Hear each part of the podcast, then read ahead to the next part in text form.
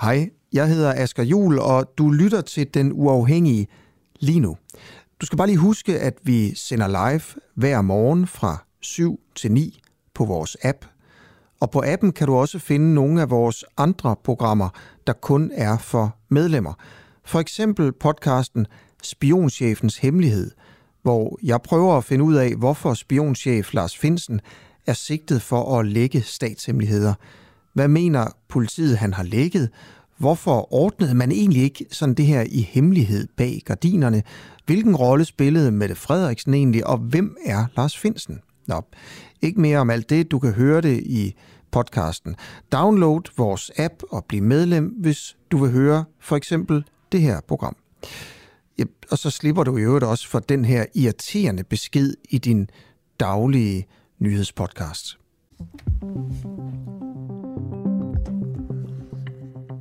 Velkommen til en uafhængig morgen med Asger Jul og Nikolaj Jul.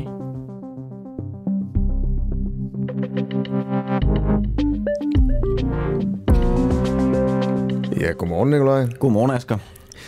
Censur af EU 37 russiske netaviser bliver jo øh, censureret. Det er lige kommet frem præcis hvor mange, og det er overraskende mange, det her. Øh, samtidig kommer, altså det er jo dem, vi burde jo være de gode. Ikke? Øh, noget andet er, at Ukraine nu forbyder politiske partier, som er sådan venligt stemt over for Rusland. Ukraine burde også være det gode land her. Mm. Vi sætter i det her, i det her program øh, fokus på, hvad kan man sige, kritik af os selv og kritik af, af Ukraine. Vi har en masse ting om, altså vi prøver simpelthen at se på de ting, Putin siger. Ja. Øh, folkemordet i, øh, i Donbass, det med afnazificering af Ukraine og sådan noget, og så, og så snakker vi om, altså hvor meget af det, der egentlig er rigtigt. Ja. Altså mange nazister, der er der i Ukraine, hvor mange pro-russiske civile er egentlig blevet dræbt i, i Donbass. Ja, Og og når, øh, og når Putin han siger, at Ukraine skal afnazificeres, så vil vi selvfølgelig gerne prøve at undersøge, om, øh, om der er hold i, øh, hold i den, øh, den påstand. Mm. Og vi skal blandt andet snakke med Niels Fuglsang, Fuglsang, der er medlem af Europaparlamentet for Socialdemokratiet, fordi det er nemlig et EU-direktiv, der har sagt, at de her øh, 37 russiske medier, de skal, øh, de skal censureres. Yes, meget andet øh, på programmet her til morgen. Vi sidder selvfølgelig og kigger på, øh, på nyhedssites rundt omkring, og vi ved, at øh, eleven i Malmø gjorde det med en hammer og en kniv og en økse. Øh, men vi ved egentlig ikke så meget mere, øh, udover at selvfølgelig to 50-årige kvinder øh, er afgået ved døden på grund af det her angreb på et øh, gymnasium i Malmø, hvor en elev altså øh, begår to drab og eller begår meget sådan, begår dødelig vold i første omgang, øh, og så ringer selv til politiet og siger, jeg står her på tredje sal, og jeg har lige slået to mennesker ihjel, kommer hen mig. Og så kommer politiet. Vi ved ikke, hvorfor han gjorde det, og det er jo selvfølgelig det, han var 18 år. Ja, 18-årig elev på det her, ja. den svenske, svenske latinskole, som altså ligger i, ligger i Malmø, lige over på den anden side af, af sundet. Og ifølge det svenske politi, der kontaktede den unge mand selv politiet, efter han ligesom havde begået de her voldelige, voldelige gerninger på den her, på den her Det er skole. det, og man, hvis man sidder og tænker, hvorfor? Altså, hvad var motivet? Det er jo, var det terror? Øh, var, det, var det en eller anden form for et mobbeoffer, eller øh, hvad, hvad i alverden, hvad er det, vi taler om her? Det er jo altid interessant, fordi når der sko- sker de her ting på skoler, så kan det jo være flere forskellige ting. Mm. Det er noget, der sandsynligvis kommer frem her i løbet af dagen, og måske i løbet af morgenen. Ja. Og så skal vi nok øh, dække det selvfølgelig. Præcis, vi sidder selvfølgelig og holder øje med det, og jeg kan lige nævne i den ombæring, at det svenske politi holder en presse, pressebriefing eller et pressemøde klokken kvart eller halv, halv 10, altså en halv time efter vi er færdige med at, med at sende her, men vi holder selvfølgelig øje med det løbende. Jeg glæder mig til interviewet her kvart i 8 med Claus Jørgen Pedersen, der er fra Dansk Fiskeriforening. Han fisker selv efter jomfruhummer i øh, Kattegat. Og der er jo det med, at øh, de får en del torsk med op, når de gør det. Og så siger regeringen, Rasmus Prehn, øh, ministeren, at alle de, der, er, der er alt for mange torsk, der bliver smidt ud igen, og det er vist også rigtigt nok. Øhm, de bliver bare smidt ud, de døde torskene, og det er forkert. Derfor så bør fiskerne simpelthen tage dem ind ifølge loven, øh, tage dem op på skibet, og så ligesom lægge ned i en kurv, der er til torsk, eller hvad man siger. Mm. Det gør de ikke, de smider dem bare ud. Ja.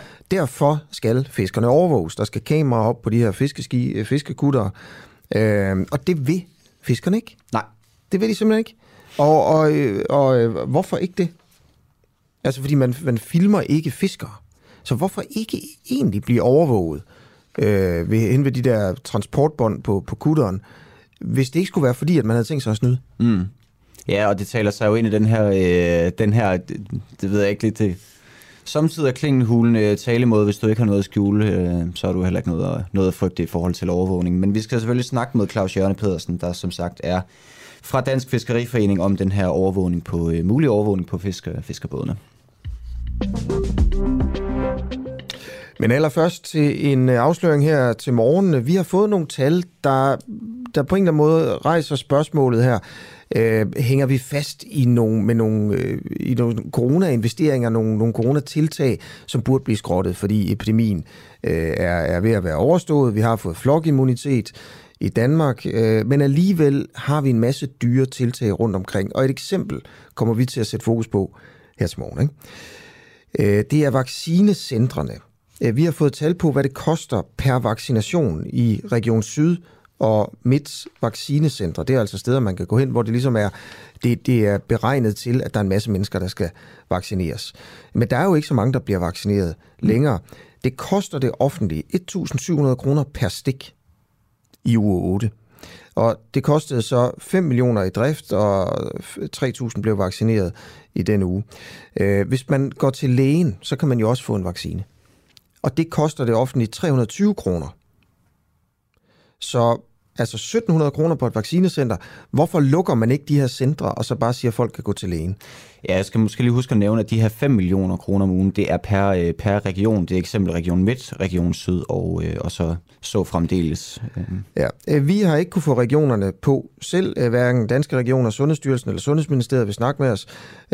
Jens Henrik Thulesen Dahl, du vil gerne snakke med os. Du er sundhedsordfører for Dansk Folkeparti, medlem af Folketingets øh, epidemiudvalg. Øh, hvad tænker du om, om de her priser? Godmorgen. Godmorgen. Jamen, jeg tænker, at de peger selvfølgelig på, på en, en omkostning, som, som koster os rigtig mange penge. Øh, men, men, men jeg synes, at der er to elementer i det. Fordi det ene det er jo, at vi har haft det her forløb med corona, og vi har haft brug for at massevaccinere. Vi har haft brug for de her centre for at overhovedet kunne håndtere de vacciner, som skulle gives. Øh, og nu har vi jo heldigvis set det ud til ved at være på bagkant af, af corona. Øh, og så er jeg jo fuldstændig ret i, at så ryger vi over i at have en overkapacitet stående, øh, som vi betaler rigtig mange penge for at have. Og derfor bliver de der vacciner jo vildt dyre per styk. Øh, og det vi skal overveje nu, og det jeg også har en forventning om, man sidder i Sundhedsstyrelsen og i Sundhedsministeriet og kigger på, det er, jamen, hvordan gør vi, så vi har et beredskab, hvis vi nu til efteråret har brug for at få massevaccineret igen, fordi corona vender tilbage i en eller anden variant, øh, hvordan er vi så sikre på, at vi har mulighed for at vaccinere, uden at vi skal bruge rigtig mange penge løbende på at have beredskabet klar? Hmm. Så det er det, der, hvis der er et argument, så er det det. Altså, det er, at det er godt, de står der. Jamen altså, vi, vi, vi er nødt til at være beredte, kan man sige, at være, have mulighed for at lave de her massevaccinationer, mm. øh, hvis, hvis vi får brug for det. Fordi man kan sige, hvis, hvis vi står i en situation, hvor, hvor smitten lige pludselig breder sig, øh, så, så kan vi ikke kalkulere med, at lægerne kan, kan bruge al deres tid på at vaccinere. Ja. Så, skal, så skal de jo gøre nogle andre ting. Øh, men, men, men altså kan man strikke en, en, en beredskab sammen, så man kan sige, at vi har apoteker, vi har læger, vi har andre steder, som kan skrues op og ned på en anden måde. Fordi problemet her er selvfølgelig også, at hvis, hvis du har rigtig mange mennesker ansat, du har nogle store steder, hvor vi skal betale en dyr husleje, ikke lige kan komme ud af det, mm. øh, ja. jamen så bliver det mange driftudgifter. Det er ja. jeg fuldstændig ret i. Men, men okay, hvis man tager nu, som det er nu, mm. er der så brug for vaccinationscentrene? Altså, det, de koster jo lige som, ret mange som, millioner. Som det er lige, ja. lige nu, og jeg vil tænke hen over sommeren, nej, så har vi ikke brug for det, mm. fordi den, den vaccine, der måtte skulle gives, kan sagtens håndteres ude hos en praktiserende læge og apoteker og den slags steder. Jo. Det er slet ikke noget problem. Nej, så, så hvis man ikke har brug for det nu, og jeg tror, at alle mm. køber den der, dit argument, det er jo et super godt argument med, at man ligesom skal være klar til at rykke igen, mm. hvis der kommer en eller anden variant eller noget. Øhm, men, men det der med at være klar, hvad betyder det egentlig? Fordi lige nu betaler man for, for ansatte, og, og man, man, man vaccinerer mm. en smule på dem, ikke? Øh, ja. Kunne man ikke, altså, det der med at være klar, kunne det ikke bare være, at man havde lokalerne? Mm, jamen, man skal i hvert fald også have en plan for, øh, hvordan man i givet fald kan få øh, personale. Har man, øh, Altså, og, og lokalerne i sig selv har man jo heller ikke bare stående tomme. Mm. Øh, så, så, så det handler jo om at, at kigge, kigge tilbage og sige, godt, hvordan var det, de gik øh, med det forløb, vi nu har været igennem? Hvor lang tid tog det at få etableret de her faciliteter? Øh, hvordan gjorde vi det, og kan vi gøre det på en måde, så det, altså det koster jo noget at have et beredskab. Ja. Det, det gælder jo alle områder. Øh, vi har også brandvæsen holdende, fordi den der, det brænder. Så, så selvfølgelig skal vi have det, men, men øh, vi skal jo have det på en måde, så, så vi bruger mindst muligt på at have det stående standby. Okay. Altså, vi har lidt, øh, vi har lidt tal fra de forskellige, øh, forskellige re- regioner, Jens Henrik øh. Mm. Øhm, Region Nord har øh, brugt af driftsomkostninger i uge 10. De har kun brugt 400.000. Til sammenligning så har øh, Region Midt, de har brugt, øh, ja, de har brugt 5 millioner om, øh, 5 millioner om ugen. Altså, mm. jeg, jeg undrer mig lidt, altså, øh, er det mm. noget, du vil undersøge, hvordan, hvordan region, der kan være så stor forskel på, det, på de penge, regionerne bruger på det her? Jamen, vi mener jo oplagt af, af noget af det, vi skal tage ind, fordi det, vi bør gøre nu, det er jo at, at sætte os ned, og det er jo det, jeg siger, det håber jeg sådan set, at, at Sundhedsstyrelsen er i gang med, men ellers så må vi jo bede dem om at komme det, og kigge tilbage på, jamen, hvordan har det her forløb været? Mm. Fordi netop, når der er så stor forskel på, hvad man har haft omkostninger, så er det jo nok, fordi man har valgt forskellige løsninger. Uh, og det er ikke, fordi vi skal pege fingre af nogen og sige, at de er valgt forkert, fordi det kan sagtens være det, der er muligt i den givende region. Men der skal vi selvfølgelig se på, at, at jamen, er der billigere måder at gøre det på, uh, smartere måder at gøre det på, jamen, så skal vi jo lære af det, og så skal vi, er det jo det, vi skal bruge uh, i det beredskab, vi skal have fremadrettet. Jeg siger tusind tak for interviewet, og så er vi ligesom i gang med den her debat i hvert fald. Jens Henrik Tulsendal, tak fordi du vil være med. Selv tak. Øh, og så blev klokken altså 10 minutter over øh, syv. Der er selvfølgelig også andre øh, ting øh, i nyhederne her til morgen. Det her det er jo ikke en ting, der er i nyhederne. Det er bare en ting, der er her hos os. Ja. Øh, fordi det er os, der har fundet de her tal frem og gerne vil sætte fokus på, øh, hvis samfundet bruger dumme penge øh, her ved de her vaccinationscentre. Der er i hvert fald et argument her for at holde dem ved lige for ligesom en brandbil, der står klar til at rykke ud. Ikke? Ja, det er jo det, vi hører. Det er jo meget beredskabet, der ligesom bliver, bliver lagt et fokus på her, fordi netop at behovet for vaccinationer ikke er så, så præsent lige, øh, lige for tiden. Øh, der er styrtet et fly ned i, bare lige for at nævne et par nyheder, i Kina. Øh, ikke nogen overlevende, det er et Boeing-fly, et ret nyt et faktisk. Øh, jeg tror, det er seks år gammelt. Øh, der var 132 personer ombord på det her passager fly. Man ved ikke hvorfor det styrtet ned. Men altså, man ved, at det var sat på automatpilot og bare fløj afsted. Og det er meget sjældent, de styrter ned, når de bare flyver. Når de øh, cruiser, eller hvad man siger. De fleste øh, styrt, de foregår jo ved, øh, ved, ved take-off eller ved landing. Mm. Øh, det er faktisk, øh, nu har jeg tallene her, det er 8 ud af 10 ulykker, der sker der. Det er kun 2 ud af 10, altså, der sker, mens man bare flyver. Og, øh, og det er jo der, hvor man sidder bare der og småslummer op i flyvemaskinen. Lige pludselig så sker der det for det kinesiske fly her, at det dykker. Øh, og folk må have fået et chok derinde. Mm. Øh, det flyver altså med en hastighed på 842 km i timen. Øh, og så dykker det hurtigt, hurtigt ned. Det flyver ved 29.000 fod. Øh, hvad er det? Det er omkring 9 km, 9-10 km. Ja. Og så dykker det hurtigt ned til øh, cirka 2-3 km. Så stiger det en lille smule og så mister det igen højde. Bang, så ryger det ned. Og det, du, du siger, det er automatpilot, det er altså ikke en pilotfejl, det er simpelthen en fejl i flyet, der har forårsaget det Jamen, ja, vi ved altså, ikke, hvad det er. Nej, vi ved simpelthen ikke, hvad det er, men vi ved, det, flyver, det fløj med automatpilot der, ikke? Ja. Øhm, så det er jo helt forfærdeligt. Jeg skal ud og flyve her. Kvart i 11, vil jeg bare lige sige. Øh, måske er det derfor, jeg lige vil tage den med her. Øh, der er øh, også nyt fra krigen selvfølgelig i Ukraine øh, lidt fra, sådan, hvordan det går med, med fronterne. Øh, der er øh, ved havnebyen Mariupol, den vi hører meget om, der mm. hvor det er aller værst, ikke? Ja. altså hvor de civile har det aller, aller værst. Ja. Den falder formentlig inden for, inden for få uger. Det skriver en amerikansk øh, tænketank. Og, og det er, fordi russerne nu altså, kæmper inde i byen. Altså de er meget, meget tæt på centrum. Mm.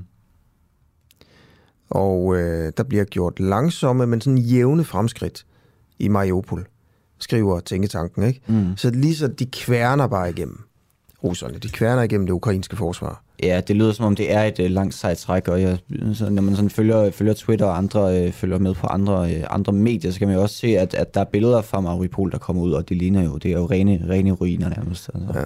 Okay.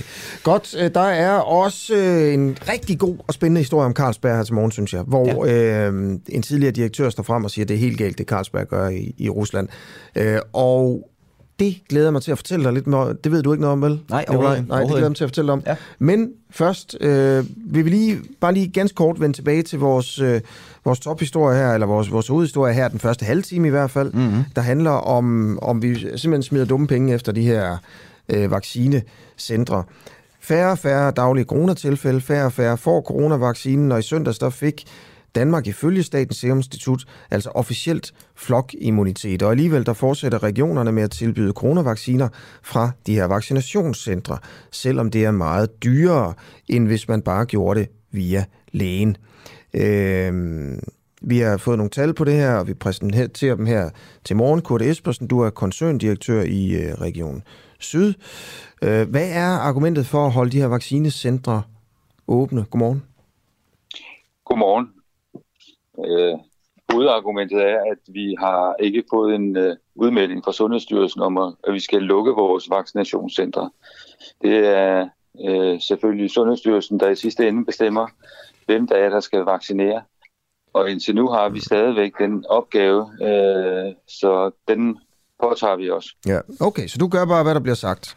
Øhm, kan du så måske fortælle os lidt om, om det er om der er en eller anden form for absurd, absurditet i det. Altså, fordi vores tal er jo sådan, at, øh, at det, er ret, det er ret dyrt. Øh, Region Syd, øh, der er prisen per vaccination i uge 8 1.655 kroner.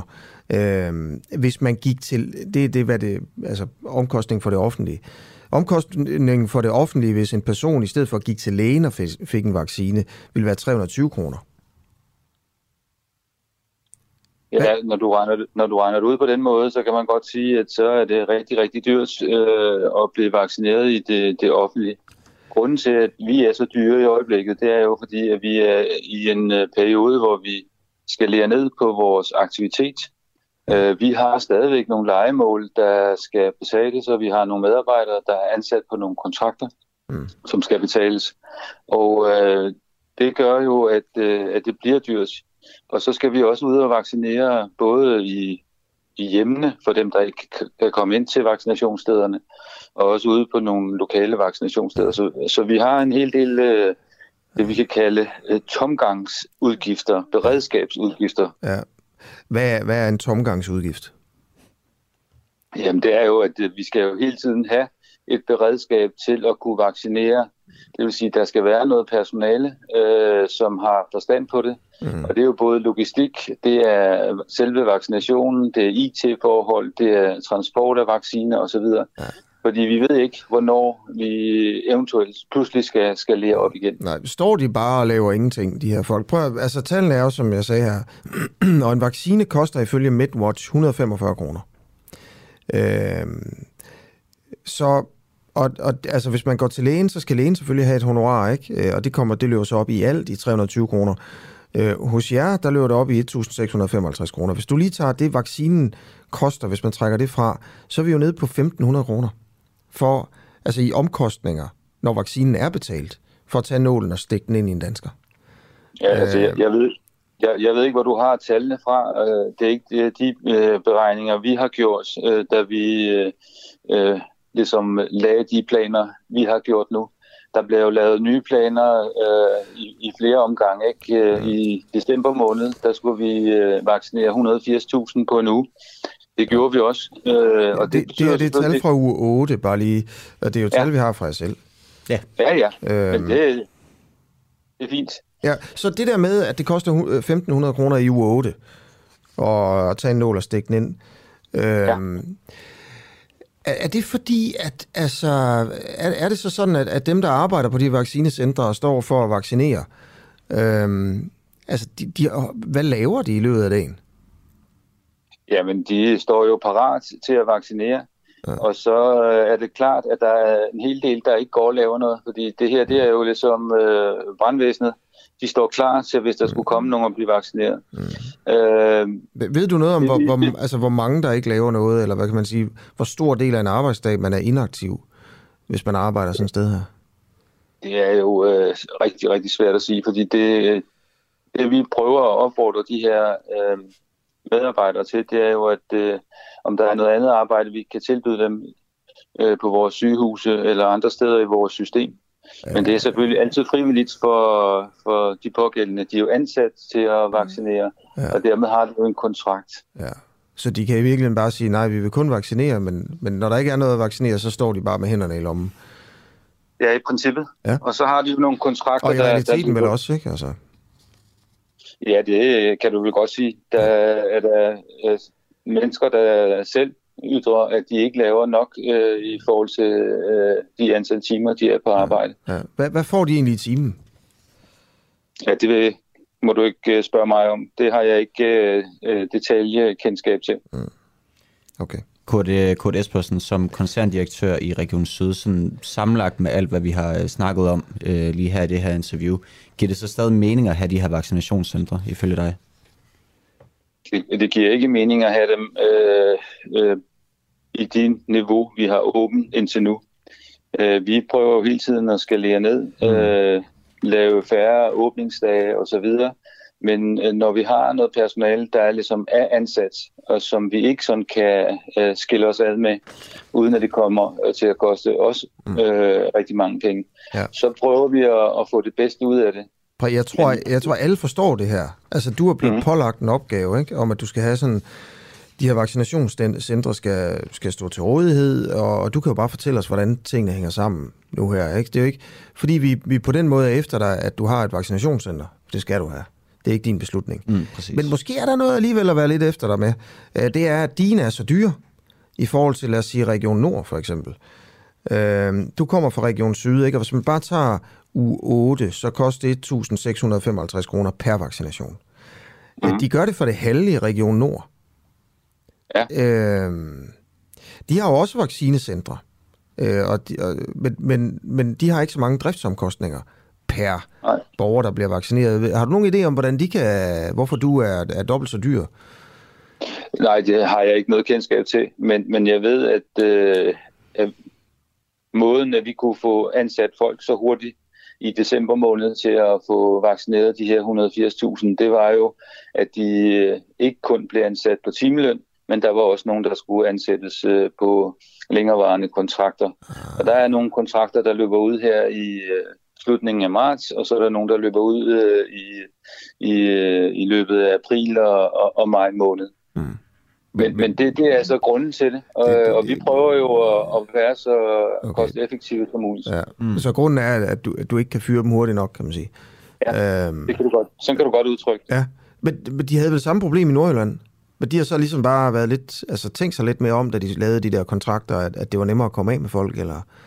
eller Ja, det kan godt ja, du ved det, det, ikke. det, kan, Nej.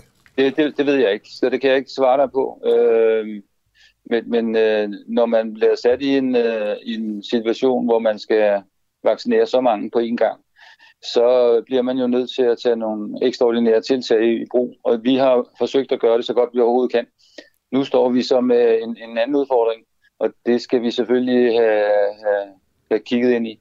Ja. Men der er behov for, at vi fortsat har et beredskab på vores vaccinationscenter, ja. i fald at der pludselig kommer en ny variant eller en vaccine, øh, vi alle sammen skal have en gang til. Ja. Øh, fordi den know-how og den kompetence, den kan du ikke bygge op øh, i løbet af kort tid. Så derfor bliver du nødt til at have den in-house. Mm. At vi har, at Nordjylland, der har man også lavet nogle mere fleksible legemål af de bygninger, øh, ja. hvor, der, hvor der er centre. Øh, så man, du ved, hurtigt også kan komme ud af dem og sådan noget, ikke? Øh, Ja. ja. Okay, ved du hvad? Jeg Kurt Espersen, jeg ved, du har nogle flere spørgsmål. Jamen, jeg har bare en lille sidste, sidste forundring, fordi øh, altså, når vi snakker med, med jer ude i, ude i regionerne, øh, Kurt Espersen, så, øh, så siger jeg selvfølgelig, at det er, det er Sundhedsstyrelsen, der ligesom, øh, der ligesom bærer jer om at have de her vaccinationscentre, og det giver jo, det giver jo ret god mening, men, men så, er der noget med, så er der noget med tallene, og samtidig, når vi så spørger øh, Sundhedsstyrelsen, det har vi nemlig spurgt om, hvad de synes om, øh, om vaccinationscentrene er nødvendige, så henviser de til jer i regionerne og siger, at det er jer, der skal tage stilling øhm, i, forhold til, øh, i forhold til kapaciteten, og den skal justeres løbende. Altså det virker bare lidt som om, man hele tiden sender aben videre i forhold til, hvem der egentlig står med ansvaret, ja, og men- hvem der i sidste ende også står for det her. Altså, Men, men det er jo det offentlige, Nikolaj. ja, det er jo jamen, det. Er jo det. Det er jo Men jeg det, sidder, de jo- kan. jeg sidder jo bare og undrer mig lidt over, hvem der egentlig er, der sidder med, med det sidste ansvar. Fordi I anviser hele tiden til hinanden, og der er jo stadig en, en Altså, der er jo stadig en stor omkostning i at have de her vaccinationscentre åbne, men der er samtidig ingen, der vil tage ansvar for udgiften. Det, jeg ved ikke, om der er ikke nogen, der vil tage ansvar for det. Vi, vi prøver at være så øh, effektive som overhovedet muligt. Vi følger de øh, retningslinjer, vi får fra de centrale sundhedsmyndigheder, og der har vi ikke fået en endelig udmelding om, øh, hvordan øh, strategien for vaccinationer skal være fremadrettet. Altså i løbet af sommeren og øh, i begyndelsen af efteråret. Okay. Og når vi ikke ved det, så kan vi jo øh, godt øh, begynde at, at, at skalere ned. Men hvis der så pludselig kommer en kontramelding, så står vi uden legemål, vi står uden øh, medarbejdere og skal løse en kæmpe opgave. Det er det. Altså, det er jo også det, hvis, det, det, hvis der kommer en eller anden variant eller et eller andet, ikke? Altså, mm. ja. ja. ja. Så, så, så Øh, og der vil vi helt sikkert få skæld ud, hvis vi ikke kan vaccinere hurtigt mm. nok. Ja. Men det er jo tro, så ringer vi også. Altså, ja, det er jo det også det er en umulig opgave for dig. ja, du, øh, ja. ja. Hvis du er velforberedt, ikke også, så kommer vi efter dig, fordi det koster for meget.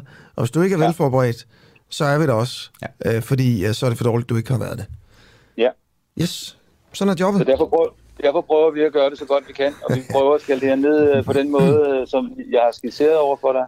Ja. Øh, men øh, det har ikke gået så hurtigt, som vi gerne ville, mm. øh, de kontrakter, vi har haft. Men det kunne lige godt have været, at vi skulle have vaccineret her en, en fire gange resten af befolkningen. Mm, og så havde vi måske gået uden legemål og uden øh, medarbejdere. Yes. Så det er, jo, det er jo hele tiden den situation, vi er oppe imod. Det er godt. Jeg siger tusind tak, fordi du vil være med. Fakta er her, at i uge 8 i din region, der koster 1.655 kroner per vaccine.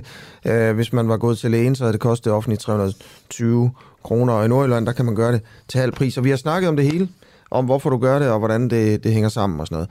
Tak for interviewet. Det er fint, du. Kurt Espersen, koncerndirektør i Region Syd. Oppositionen i Folketinget er afgørende for demokratiet. Det glemmer mange, men vi husker det på den uafhængige. Derfor giver vi en fremtrædende oppositionspolitiker en mikrofon og et studie hver uge. Lige nu er verden blå, men hvis magten skifter, bliver verden rød. Lyt til oppositionen på den uafhængige app, som kan downloades gratis.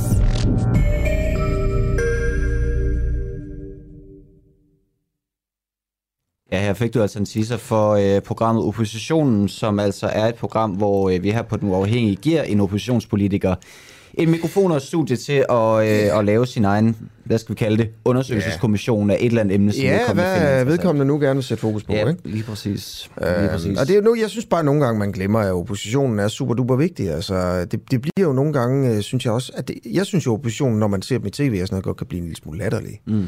Øh, fordi det, det, er jo, det er jo lige meget, hvad regeringen gør, så, så er det forfærdeligt. Ja.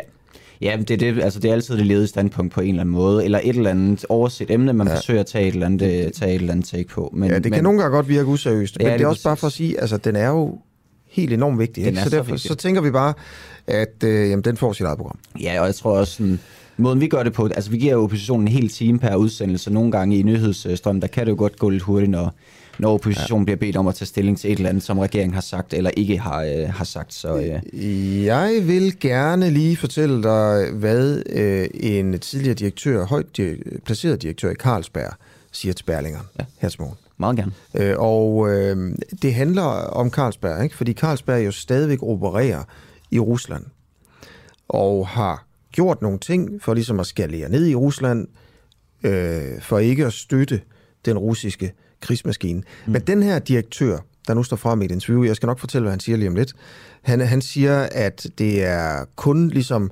for at se godt ud i medierne, mere eller mindre, at det Carlsberg gør. Fordi i bund og grund, det de gør, det betyder ikke særlig meget. Mm. Og øh, de burde helt stoppe. Fordi de, de er faktisk rigtig, rigtig meget i Rusland mm. stadigvæk. Og det tegner, altså, det tegner bare konturen af en eller anden form for, synes jeg, altså en ølskandale her, ikke? Med Carlsberg. Øh, for det er jo ikke det første gang, der er kritik af, af Carlsberg. Og det er jo i øvrigt det her med alle de her store firmaer, der er fyldt med CSR-afdelinger, og øh, altså, de vil jo alle sammen på en eller anden måde gerne redde verden. Ja. Altså i deres kommunikationsindsatser, ikke? Altså, øh, og, og klimaet og alt muligt, ikke? Og så når testen kommer, ja, nu kan de jo virkelig vælge at stå på den rigtige side. Så, så, men, men det koster. Mm. Så er det bare, at mange af dem vælger pengene. Og øh, det er øh, en Carlsberg-direktør, der hedder, nu skal vi lige prøve at se her, Tjernysov. Han har faktisk også ukrainsk baggrund. Hvilket selvfølgelig også gør ham en lille smule til part i sagen. Ja, måske. Øh, men øh, i Rusland, der fortsætter Carlsberg jo i store træk, som før krigen, siger han. Øh, man har indstillet salget af Carlsberg-mærket, det vil sige, Carlsberg øl bliver ikke solgt i Rusland mere. Mm. Og man har også lovet fra Carlsbergs side at donere et hvert overskud fra Rusland til hjælpearbejde, øh, ligesom der er doneret 75 millioner kroner til ofre fra krigen. Den danske virksomhed har også stoppet for nye investeringer og indstillet annonceringer i Rusland. Alt det, det lyder jo godt. Mm.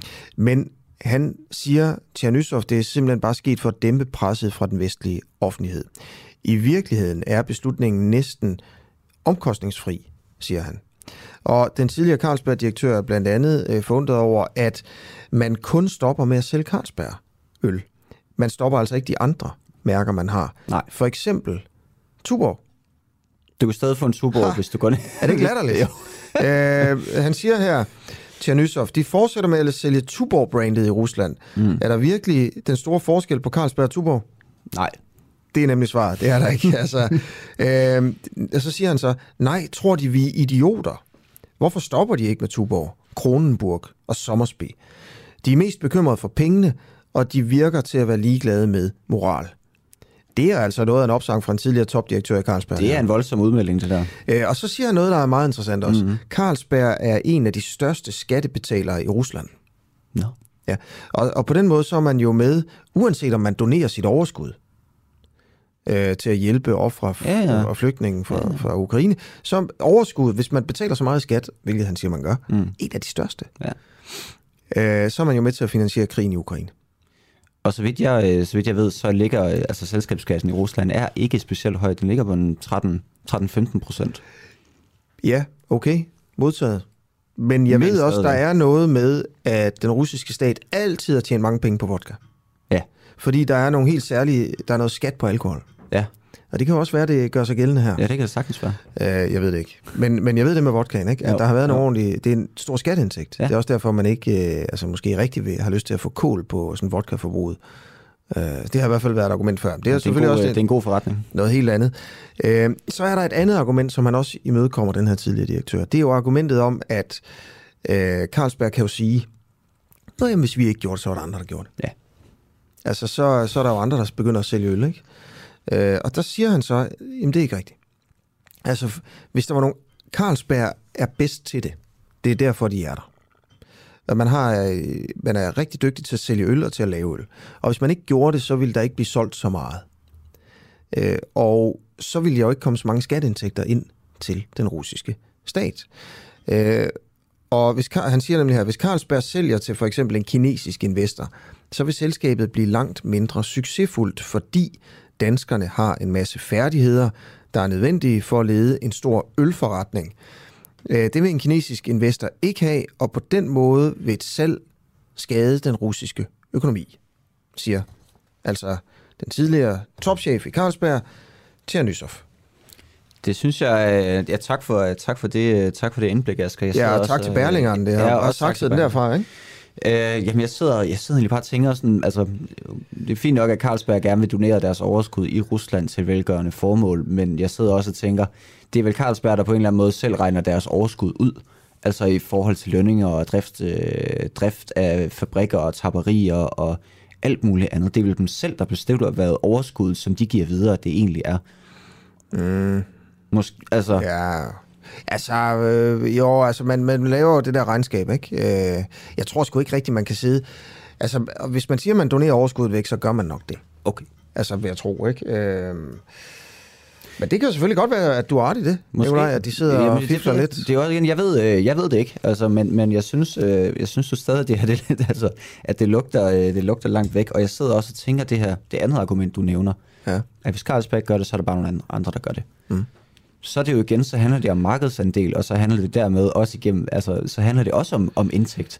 Og der igen, der igen, så igen så er det moralske argument, det er fuldstændig, øh, fuldstændig gået i fløjten. Altså, det er sådan, hvis du skal vælge mellem to under, så vælger du den mindst onde. Det er stadig, altså det er stadig ondskab, hvis du spørger mig.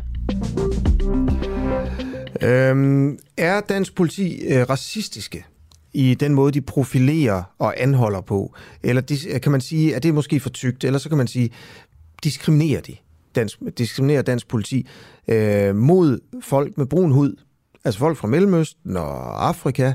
Øh, der er simpelthen bare noget, der tyder på det. Mm. Og det er en ny undersøgelse, som også er blevet omtalt en del i den her uge. Øh, og også bare lige for at sige, spørg altså dig, der lytter med her, tror du, at politiet kunne finde på det? SMS'en herinde, det er 1245. Bare skriv øh, DUA, D-U-A-H, og så et mellemrum, og så din besked, eller skriv til os ind på Facebook. Vi kigger på dem alle sammen, og tusind tak til dem, der er kommet øh, i øvrigt øh, mm. allerede. Øh, kunne dansk politi finde på, altså danske betjente, at, at være racistiske i den måde, de, øh, de anholder på? Mm. Øh, Institut for Menneskerettigheder har altså lavet den her undersøgelse, der viser, at mænd med rødder fra Mellemøsten og Nordafrika i langt højere grad bliver anholdt uden at blive dømt. Og det er det, der er fuldstændig afgørende. Det er jo ikke, der, det, er jo ikke det der med, at der er flere, der bliver anholdt. Fordi hvis du sidder lige nu og tænker, jamen, der er også øh, flere af dem, altså, der er kriminelle. Fordi det er jo rigtigt, at kriminalitetsstatistikken er jo sådan, øh, at den er højere blandt efterkommere øh, af folk med ikke, ikke-vestlig baggrund. For eksempel, blandt efterkommere mellem 20 og 24 år med ikke-vestlig baggrund, så er kriminalitetshyppigheden 5,6 procent. Øh, hvis den samme øh, samme aldersgruppe, der med, hvis det er med dansk oprindelse, så er, er kriminalitetshyppigheden 1,4 procent. Så for at sige det sådan helt firkantet, de er jo mere kriminelle. Så derfor så er det klart, at de skal anholdes noget mere. Men pointen er her, at de bliver anholdt uden at blive dømt. Så det er det, man kunne kalde for en, en, en, en, an, altså en anholdelse, som er grundløs. Ja, en ubegrundet anholdelse. Ja, fordi den aldrig fører til en dom. Og det er der, hvor man kan sige, okay, er det så et tegn på, at det er altså i, i værste fald racistiske, eller, eller sådan diskriminerende i hvert fald. Mm. Øh, de er simpelthen bare hurtigere til at tro, at de her mennesker har gjort noget. Ja, præcis. Uden at de har gjort det, fordi det fører ikke til dom. Det er jo det, og du må jo gerne øh, tilbageholde mennesker, hvis du har det, man kalder en, øh, en begrundet mistanke om, at de har gjort noget kriminelt, eller har mm. noget kriminelt på sig. Ja. Og via den her profilering, så, altså, så vil mit bud være, i hvert fald være, at, at øh, der er højere begrundet mistanke, hvis du er efterkommer eller, eller indvandrer. Øhm, hvis de bliver patruljeret de her, i de her ghettoområder. Derfor er der altså også større... Øh, ja, ja. bonger den måske også ud. Okay, prøv at, ja. vi kommer til at snakke med enhedslisten om det her senere i udsendelsen. Jeg vil bare lige nævne det. Spørg dig, der lytter med. Kunne vores politifolk finde på det? Thomas Vest øh, er tidligere politimand gennem 30 år. Han var med i går øh, og i vores udsendelse, og han afviste, at, øh, at, øh, at, at, at politifolk diskriminerer. Derfor, hvis man e- eksempelvis er i visitationszoner i et område og har særlige indsatser, så vil man selvfølgelig stanse flere, som, som ligner dem, der er i målgruppen for der, er dem, der udøver kriminaliteten. Men det er jo etnisk profilering og diskrimination, og det er jo faktisk ulovligt. Nej, det er det ikke. Det er bare, at politiet passer sit arbejde. Ja. Okay, hvad mener du? Skriv ind til os 1245. Øh, øhm, øh, og så øh, DUA, DUAH mellemrum, og så din øh, besked. Rosa Lund, øh, du er jo øh, medlem af Folketinget for Enhedslisten og retsordfører. Jeg vil gerne sige tusind tak, fordi du vil være med her til morgen. Vil du kalde det, som politiet gør, for racistisk? Det er jo etnisk profilering, det der foregår, øh, og det er jo en, en form for racisme, ja. Så, så det politiet gør er en form for racisme? Ja, men jeg tror ikke, de gør det bevidst. Altså, jeg tror, det, øhm, jeg tror, det er, det er ligesom på en eller anden måde en struktur, der findes i politiet. Øh, og derfor er vi jo nødt til at få det undersøgt. Ja. Prøv, det der med, at de ikke gør det bevidst, altså, øh, men det er en struktur, altså det er, jo en, det er jo en helt konkret handling, der foregår. Man ser en med brun hud, og øh, så laver man en anholdelse.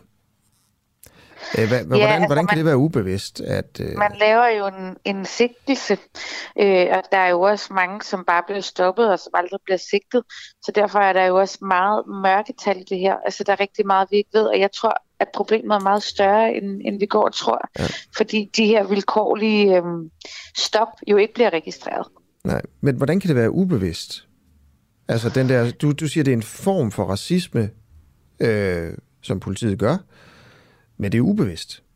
Øh, hvordan kan det ja, være det? jamen, jeg tror, at, at man er jo ligesom som politibetjent påvirket af de strukturer, der er i vores samfund. Og jeg tror, at, eller jeg synes i hvert fald, at den her undersøgelse taler sit tydelige sprog, nemlig at der foregår etnisk profilering, og det er vi nødt til at gøre noget ved. Ja.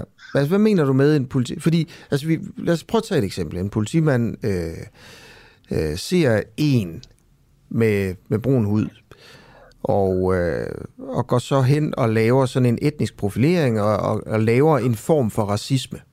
Fordi at man sigter eller tilbageholder eller anholder øh, her øh, vedkommende grundløst, uden at det Ja, fører til præcis. dom. Ikke? Fordi det er, jo det, det er jo det, der sker, og det er jo også bare, øh, som, som, som du også siger her, altså øh, den her nye rapport fra Institut for Menneskerettigheder, den viser, at mænd med rødder i Mellemøsten og Afrika har betydeligt større risiko for at blive sigtet eller anholdt uden at blive dømt. Og det er jo sidste, der, der er super vigtigt. Ikke? Øh, Jo, øh, instituttet har sammenholdt 2,5 millioner sigtelser, så det er en stor undersøgelse fra øh, 2009 til 19 med de afgørelser, der blev truffet i sagerne, og det viser her, at risikoen for at blive sigtet uden at blive dømt er 27 procent højere for indvandrere, 45 procent højere for efterkommere, end for personer af dansk oprindelse. Bare lige, bare lige tallene. Okay, en politimand kommer hen og laver den her form for racisme, som du siger. Altså anholder en mand med brun Ja, ja, hud. det er jo ubegrundet, ikke? Ja, Det er jo ubegrundet. Ja, ja, ubegrundet. Præcis. Det er ubegrundet anholdelse af en mand med brun hud. Du siger, det er en form for racisme at gøre det så mange gange, man, man gør, men det er jo Ja, så vi ubevidst. kalder det hvordan- jo etnisk profilering. Ja, etnisk profilering. Du kaldte det også en form for racisme. Men hvad, Jamen, det var fordi, du spurgte mig straight up. Præcis. Øhm, du siger, det kan være ubevidst, at man gør det. Det, det forstår ja. jeg Ja. simpelthen ikke helt, altså hvordan det kan være Nej. ubevidst fra en betjent. Det er som om, du, Nej. du øh, frelægger det personlige ansvar øh, her for, for, for, patient, øh, for, for betjenten, men prøv at fortælle, hvordan det kan være ubevidst. Nej, du lægger mig da vist også lidt ord i munden her til morgen, var. Hvad hedder det? øhm, Jamen, det jeg prøver at sige, er der, er der bare, at, øhm, at det er jo meget tydeligt for mig, at det her er nogle strukturer, der findes i politiet, at de på en eller anden måde jo automatisk går hen til øh, folk med en anden hudfarve end i hvert fald min egen, som er sådan helt lys. Ikke?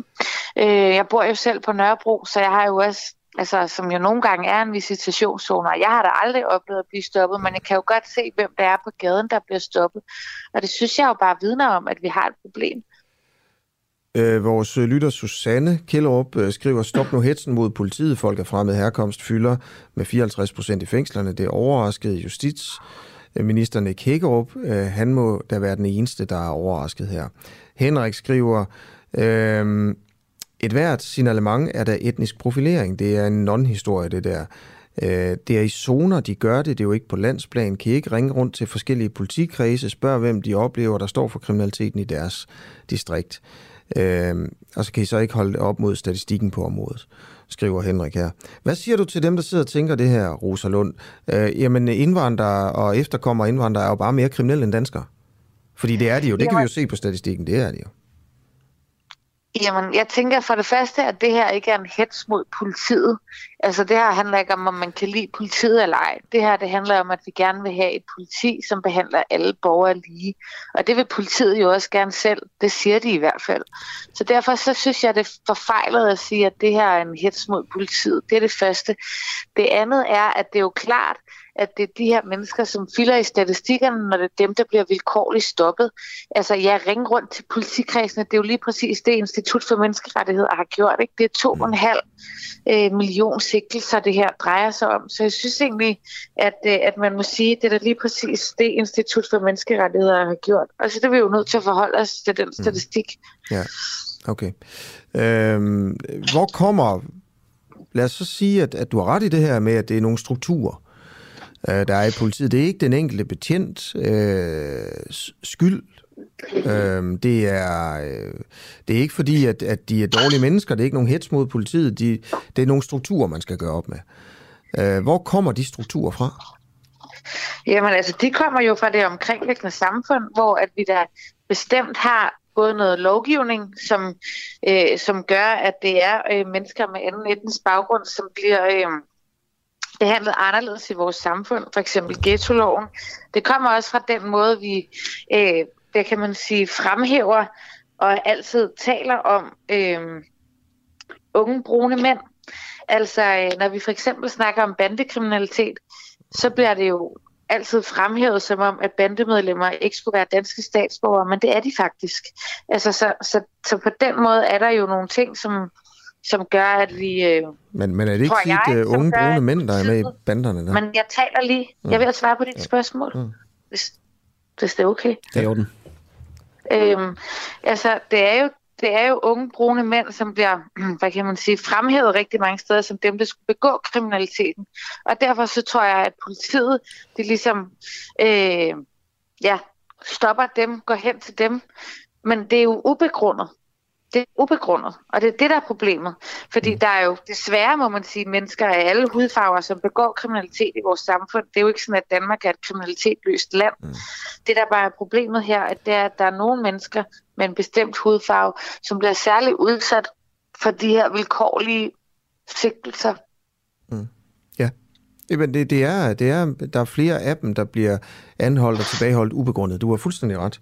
Øh, så hvis man tager på det her med, nu spørger dig, hvor kommer strukturerne fra, ikke? Øh, så nævner du øh, ghetto-loven, altså noget lovgivning, øh, og så nævner du den måde, man taler om, øh, om jeg tror, du sagde unge brune mænd på. Ja. Øh, hvis skyld, altså, hvis man, kan, man, kan, kan, du, kan du prøve øh, på en eller anden måde komme, øh, altså finde ud af, kan vi spørge dig om, hvem, hvem har skylden for, at, ja, hvem har skylden? Hvem har skylden for, at, at politiet udøver en form for racisme? Og det er bare din egen Jamen, ord. Ja, og det synes jeg både, øh, det synes jeg sådan set både øh, politikerne har, og så synes jeg, at at det, at vi ikke har givet politiet nok redskaber til det her, også egentlig har en skyld i det. Hvis vi kigger på England for eksempel, hvor man også har haft store problemer med etnisk profilering, der har man jo indført nogle redskaber i politiet, som gør, at de har kunnet gøre op med den her etniske profilering. Så man kan sige, at det er både politikernes skyld, at, øh, at vi, vi har lavet noget lovgivning, men også bare at tage statsministerens åbningstal for det er vel halvandet år siden, ikke, hvor hun siger det her med øh, unge brune mænd med med dunjakker, ikke? Nej, dyrejakker, siger hun. Hun siger ikke engang de brune, hun siger, mm, hun siger unge mænd med guldkæder og dynejakker, siger hun, ikke? Ja, øh, men... det, er jo et, et, et, det er jo et bestemt signalement på en eller anden måde. Men okay. samtidig så har vi så politikere jo heller ikke givet politiet redskaberne til at gøre op med de her strukturer, mm. som man for eksempel har i England. Ja, så når statsministeren siger unge mænd med øh, dyrejakker og guldkæder, så hører du, hun siger brune mænd. Ja, det gør jeg. Ja. Hun sagde i øvrigt også dynejakker, selvom der stod dyrejakker i talen. Det var ret sjovt. Det lavede vi også et interview om dengang på Den Uafhængige. Dig og mig? Øh, nej, jeg var bare med i Den Uafhængige ah, om præcis det. Okay. Øhm, all right. Jamen, jamen fint. Hvad kan man gøre? Altså, hvad, hvad, hvad kan I, hvilke redskaber kan I give til politiet, for at de stopper med den her øh, ubevidste form for racisme? Som du kan? Jo, men jeg synes, at vi skal gøre, øh, som man, gjorde i, øh, som man har gjort i England, hvor man, man har haft stor succes med det, som er, at man simpelthen registrerer også de her vilkårlige sigtelser. Ikke for, hvad kan man sige, ligesom at lave mere papirarbejde, men netop det redskab er i hvert fald gjort i England, at politiet er blevet mere opmærksom på, hvem er det, de stopper helt umotiveret på gaden. Så det er den ene ting, vi skal gøre, mener jeg. Den anden ting, jeg mener, vi skal gøre, er, at vi skal gøre politiuddannelsen længere. Altså gøre politiuddannelsen til en bacheloruddannelse, så den simpelthen var et år længere, end den gør i dag. Så der er tid til at lave undervisning i det her. Altså, okay, du vil gerne undervise politiet, du vil gerne gøre det til en, til en professionsbachelor, men altså, så kommer du til at akademisere en, en meget praktisk uddannelse, og det, du ved, at det, det, er jo også, det er jo også problemet med sygeplejerskeuddannelser og så, videre, at folk er trætte på de her uddannelser af, at de bliver uddannet for meget i at læse, uh, læse Foucault. Altså, hvad skulle de læse, hjælpe at læse, uh, læse didaktikere, hvis man gerne vil være politimand? Altså. Det, det sagde jeg da heller ikke, man skulle. Det var dig, der sagde det. Det var mig, men det er, øh, jeg regner konsekvensen det politiuddannelsen har været en bacheloruddannelse før. Det synes jeg egentlig ikke, der er noget sådan fordægt i. Og øhm, jeg synes i øvrigt også, at det er fint at give folk nogle videreuddannelsesmuligheder, når man skal ud i et job, som er fysisk øh, opslidende. Altså, mm. det er da vildt hårdt at være politibetjent. Øh, og der kan det da være rigtig fint, at vi giver folk en uddannelse, som kan åbne nogle døre til noget videreuddannelse senere hen i livet. Plus, jeg egentlig også synes, at det er fornuftigt, at folk som politibetjente, som skal have at gøre med mennesker, øh, får noget mere uddannelse. Jeg er sådan set ikke så optaget af, at de læser Foucault. Jeg er optaget af, at de lærer noget om, øh, hvordan man undgår diskrimination. Jeg er optaget af, at de lærer noget om, hvordan man forebygger voldtægter bedre. Alle de ting, som er blevet besparet, da man forkortede politiuddannelsen. Rosa Lund, tak fordi du vil være med. Jamen, det var det så lidt. Ha' en god dag. det, jeg har en rigtig god dag. Ja, i lige måde. Øh, øh, vi har fået en, øh, en sms fra Henrik Johansen her, der skriver, jeg bliver også stoppet af politiet ofte. Jeg er kridhvid, skriver han. kridhvid simpelthen. Øh, men han skriver jeg har en, man ser ham for sig. Ja. Men, men jeg har- jeg har en forkærlighed for baggy bukser og store hættetrøjer. Jeg kunne aldrig drømme om at begå kriminalitet, men jeg ved, at min appearance sender et signal. kunne det tænkes, at politiet bare stopper unge brune mænd, fordi de også har en forkærlighed for dyrt tøj, baggy bukser og store biler? Skriver altså Henrik, som siger her, jamen altså, det kan godt være, at politiet laver sådan en vurdering af, hvem der ligner en kriminel. Det er jo det, han skriver her. Ja. Men, men, men ikke baseret på hudfarve, bare baseret på alle mulige forskellige ting. Det, det, det er jo også en mulighed her. Øh, Og kan man bebrejde politiet, at øh, de anholder eller stopper dem, der ligner kriminelle? Øh, Jeg, blev, jeg kan fortælle dig, jeg bor tæt på Christiania, mm. Nikolaj. Og øh, jeg har en gammel øh, grøn Corolla fra 1999. Ja, den har jeg set. Ja, og der kom jeg jo kørende for et par år siden, og mine børn kan ikke til det, hvis de lytter med nu her, ikke? Øhm, øh, og der blev vi stoppet af politiet. Mm. Altså lige øh, hen ved vores lejlighed. Øh, og det var helt tydeligt. De havde sådan fulgt efter os. Helt tydeligt, fordi de tænkte, okay, sådan en gammel spand der. Ja. De er på vej ind med noget hash ind til Christiania eller Ja. et eller andet. Ja, men det var vi jo ikke. Det en men det var fordi, at, kurérvirksomhed, du ligger her der. at, at vores bil lignede en bil, som kriminelle kører i. Mm. Og øh, sådan er det vel. Ja, sådan er det måske. Altså, jeg ved ikke i forhold til Henrik Johansens, øh, Johansens besked her. Altså, det vi jo har, jo har hørt, det er, at det er en etnisk profilering, og ikke så meget en, en tøjstils profilering. Så det ved jeg ikke, der, kan- der kan nok godt være noget om, at, øh, at du ved, hvis du går ned ad Nørrebrogade i en North Face jakke, og et par Nike-sko og et par store baggy-bukser, at der så er større øh, sandsynlighed eller risiko for, at du bliver, øh, for, at du bliver stoppet. Det er, det er meget muligt. Om fem minutter skal vi snakke med Niels Fuglsang, der er socialdemokrat, medlem af Europaparlamentet. Han skal fortælle, hvorfor at EU har besluttet, at 37 russiske netaviser skal lukkes. Er det her censur, er det, et, øh, altså, er det EU værdigt, mm. at vi censurerer dem, vi ikke kan lide? Jeg troede, at vi skulle kritisere de andre, Ja, præcis. som censurerede. Men, men nu er det altså os selv, der gør det. Vi lukker 37 russiske netaviser. Klokken den er blevet 9 minutter i 8, og øh, Asger, du tissede for det i starten af programmet. Nu skal vi tale med Claus Jørne Pedersen, der er bestyrelsesmedlem i Danmarks Fiskeriforening og formand for Kreds Nord, øh, som altså er en fiske, fiskerforening. Ja, lige præcis. Godmorgen, Claus. Ja, godmorgen, det er. Godmorgen. Hvor ligger din båd hen? Ja, min båd, den ligger nede i Strandby Havn. Hvor, hvor er det henad? Jamen, øh, Strandby, det er en lille fiskerihavn her i Nordjylland, der ligger cirka 7 km nord for Frederikshavn. Ja. Okay. Og hvad fisker du efter? Vi fisker efter jomformer. Ja. Og øh, har du kamera på båden? Det har jeg ikke, nej. Hvorfor ikke? Jamen altså, det er fordi, at øh, det, det her, der har kørt en forsøgsordning nu her sådan med, med vis antal fartøjer, ikke også det? Og det er, ikke, det er egentlig ikke vores holdning, vi skal have tvunget kamera. Nej. Øh, Øh, det, ja, ja. Bare lige for lige at, at, øh, at få historien på plads. Øh, ministeren for Fødevare, Landbrug og Fiskeri, det er Rasmus Prehn, han vil altså indføre tvungen overvågning på 100 danske fiskekutter i Kattegat for at passe bedre på den danske torskebestand. Øhm, og øh, det øh, er ikke intentionen at mistænkeliggøre, siger han. Øh, han siger, vi har stor tillid til fiskerne, men som i mange andre sammenhænge, så er det desværre nødvendigt med kontrol. Ifølge ham er kameraerne både den billigste og den mindst indgribende måde at føre kontrol med udsmidet af torsk.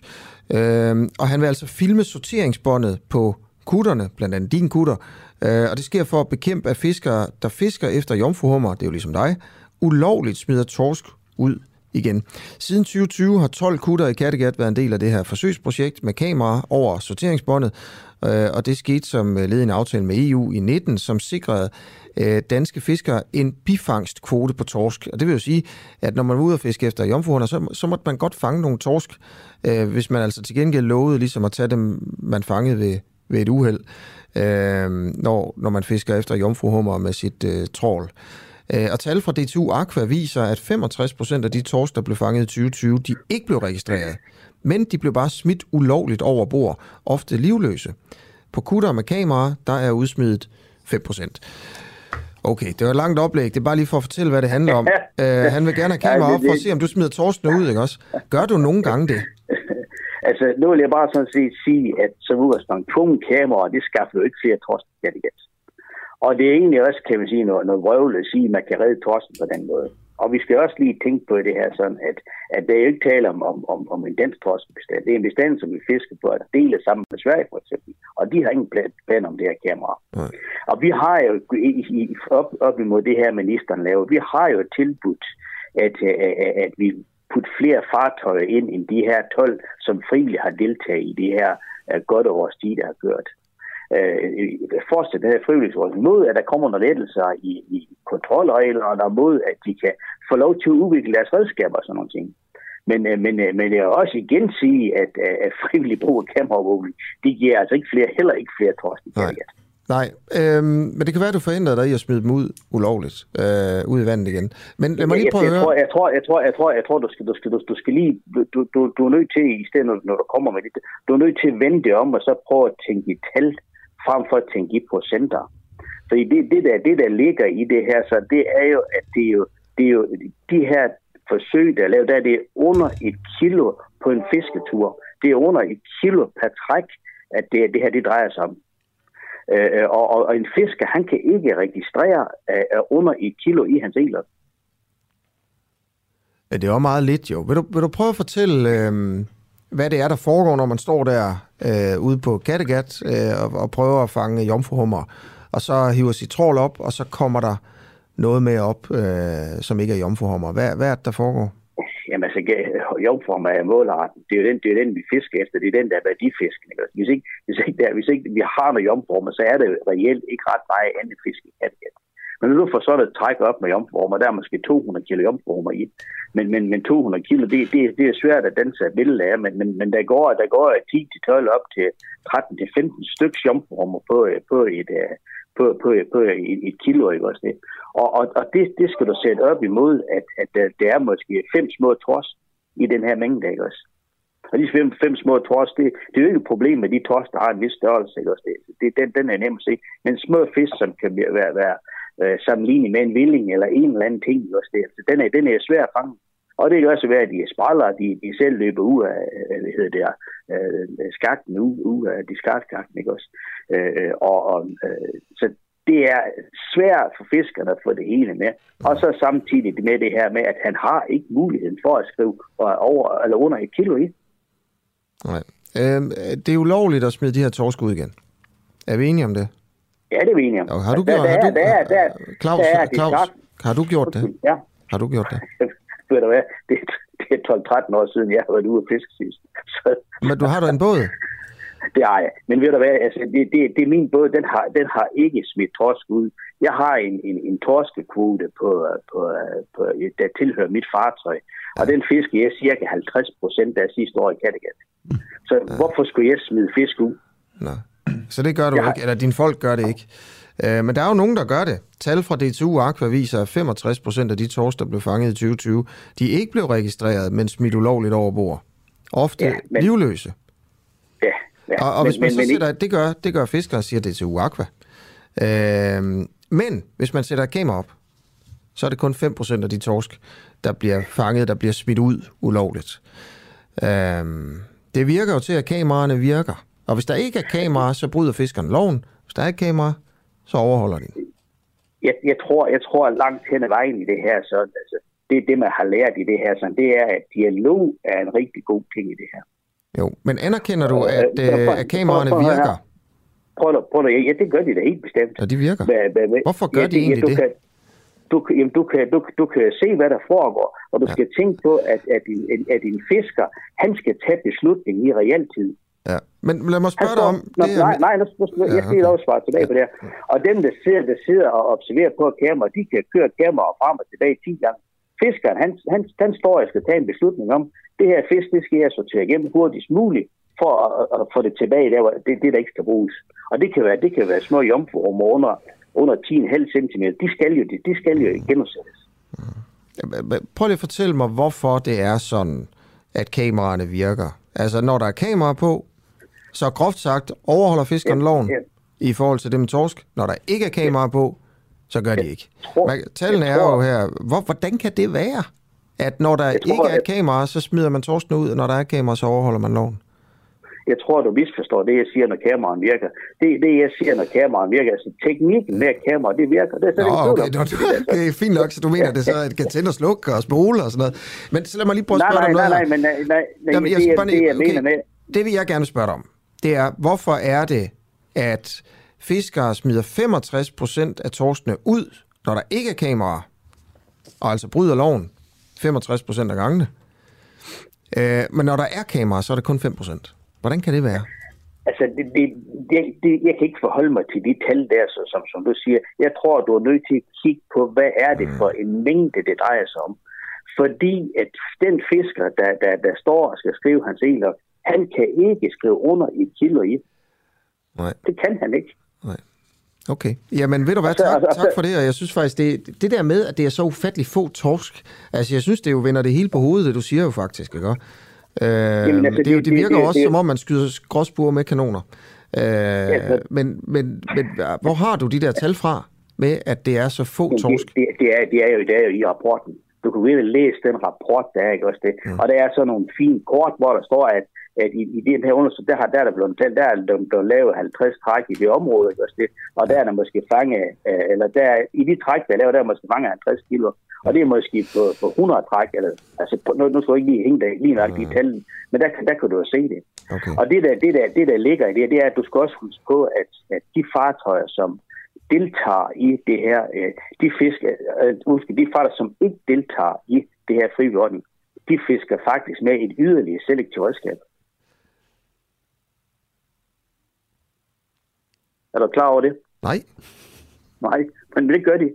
Altså, Claus, det er det, det, er det, det, er det vi er- opponerer en lille smule på. Altså, de, de, dem, der som ikke har kamera, de har et yderligere selektivt redskab, end dem, der har brugt kamera i det her. okay. Hvad er det for et redskab? Jamen, det, har, det, har- det er, nu bliver det en lille smule teknisk. Jamen, det- det behøver har det heller ikke blive, fordi- Det har, noget, det har noget at gøre med maskestørrelserne. Det er i orden. Den godtager vi, så behøver vi ikke komme det nærmere. Jeg vil gerne sige tusind tak, fordi du vil være med til interviewet her, Claus Jørgen Pedersen. Der er jo altså sat spørgsmålstegn ved, ved både vores tal og alt muligt andet her, og DTU Aquas øh, øh, tal sammenholdt med, med de andre ting. Jeg, jeg, Tak for ikke, det, ikke jeg, også? ikke, jeg, jeg, jeg sætter ikke spørgsmålstegn ved tallet. Jeg sætter spørgsmålstegn ved, at det bliver regnet i procenter, og Ja. så hvad i kilo. Lige præcis, det er også det, jeg mente. Ja. Tak for det i hvert fald, ikke også? Ja, det er godt, dog. Ja, Hej, hej, hej. Hej. Ja, altså manden med Danmarks måske skønneste, skønneste dialekt, Claus Jørgen Pedersen, der er bestyrelsesmedlem i Dansk, øh, Dansk Vi har haft Fiskeriforening. gode dialekter med i dag. Ja, har du også lagt jo- mærke til den første fra Region Syd, ja, koncerndirektør? var, den, var den Bornholmsk? Det var Bornholmsk. Ja. Det er jo fandme tro, det var. Øh, men øh, så er... Øh, vi går altså videre nu her, ikke? Ja, det gør og, og jeg vil sige, øh, vi kommer til at have en del om, om sagen i Ukraine, og vi kommer til at se, øh, se nogle ting fra russisk perspektiv, prøver vi i dag.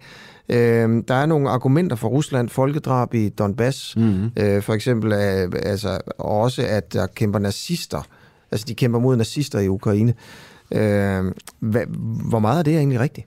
Altså, hvor mange øh, civile er, med pro-russiske civile er egentlig døde i Donbass øh, på grund af ukrainerne? Mm-hmm. Øh, findes der nazister inde i Ukraine, der kæmper sammen med den ukrainske regering og bliver sanktioneret af, af Zelensky mm. i kamp mod russerne? Alle de her ting prøver vi at stille nogle spørgsmål om øh, lidt, øh, lidt senere. Vi prøver at vende lidt rundt på det der med at være god og ond i konflikten, og det gør vi også i det næste indslag. Ja, og det er nemlig med øh, Niels Fuglsang, der er medlem af Europaparlamentet for, øh, for Socialdemokratiet, fordi øh, EU har nu besluttet, at der er 37 russiske netaviser, der skal blokeres i, øh, i EU. Øh, godmorgen, Niels Fuglsang.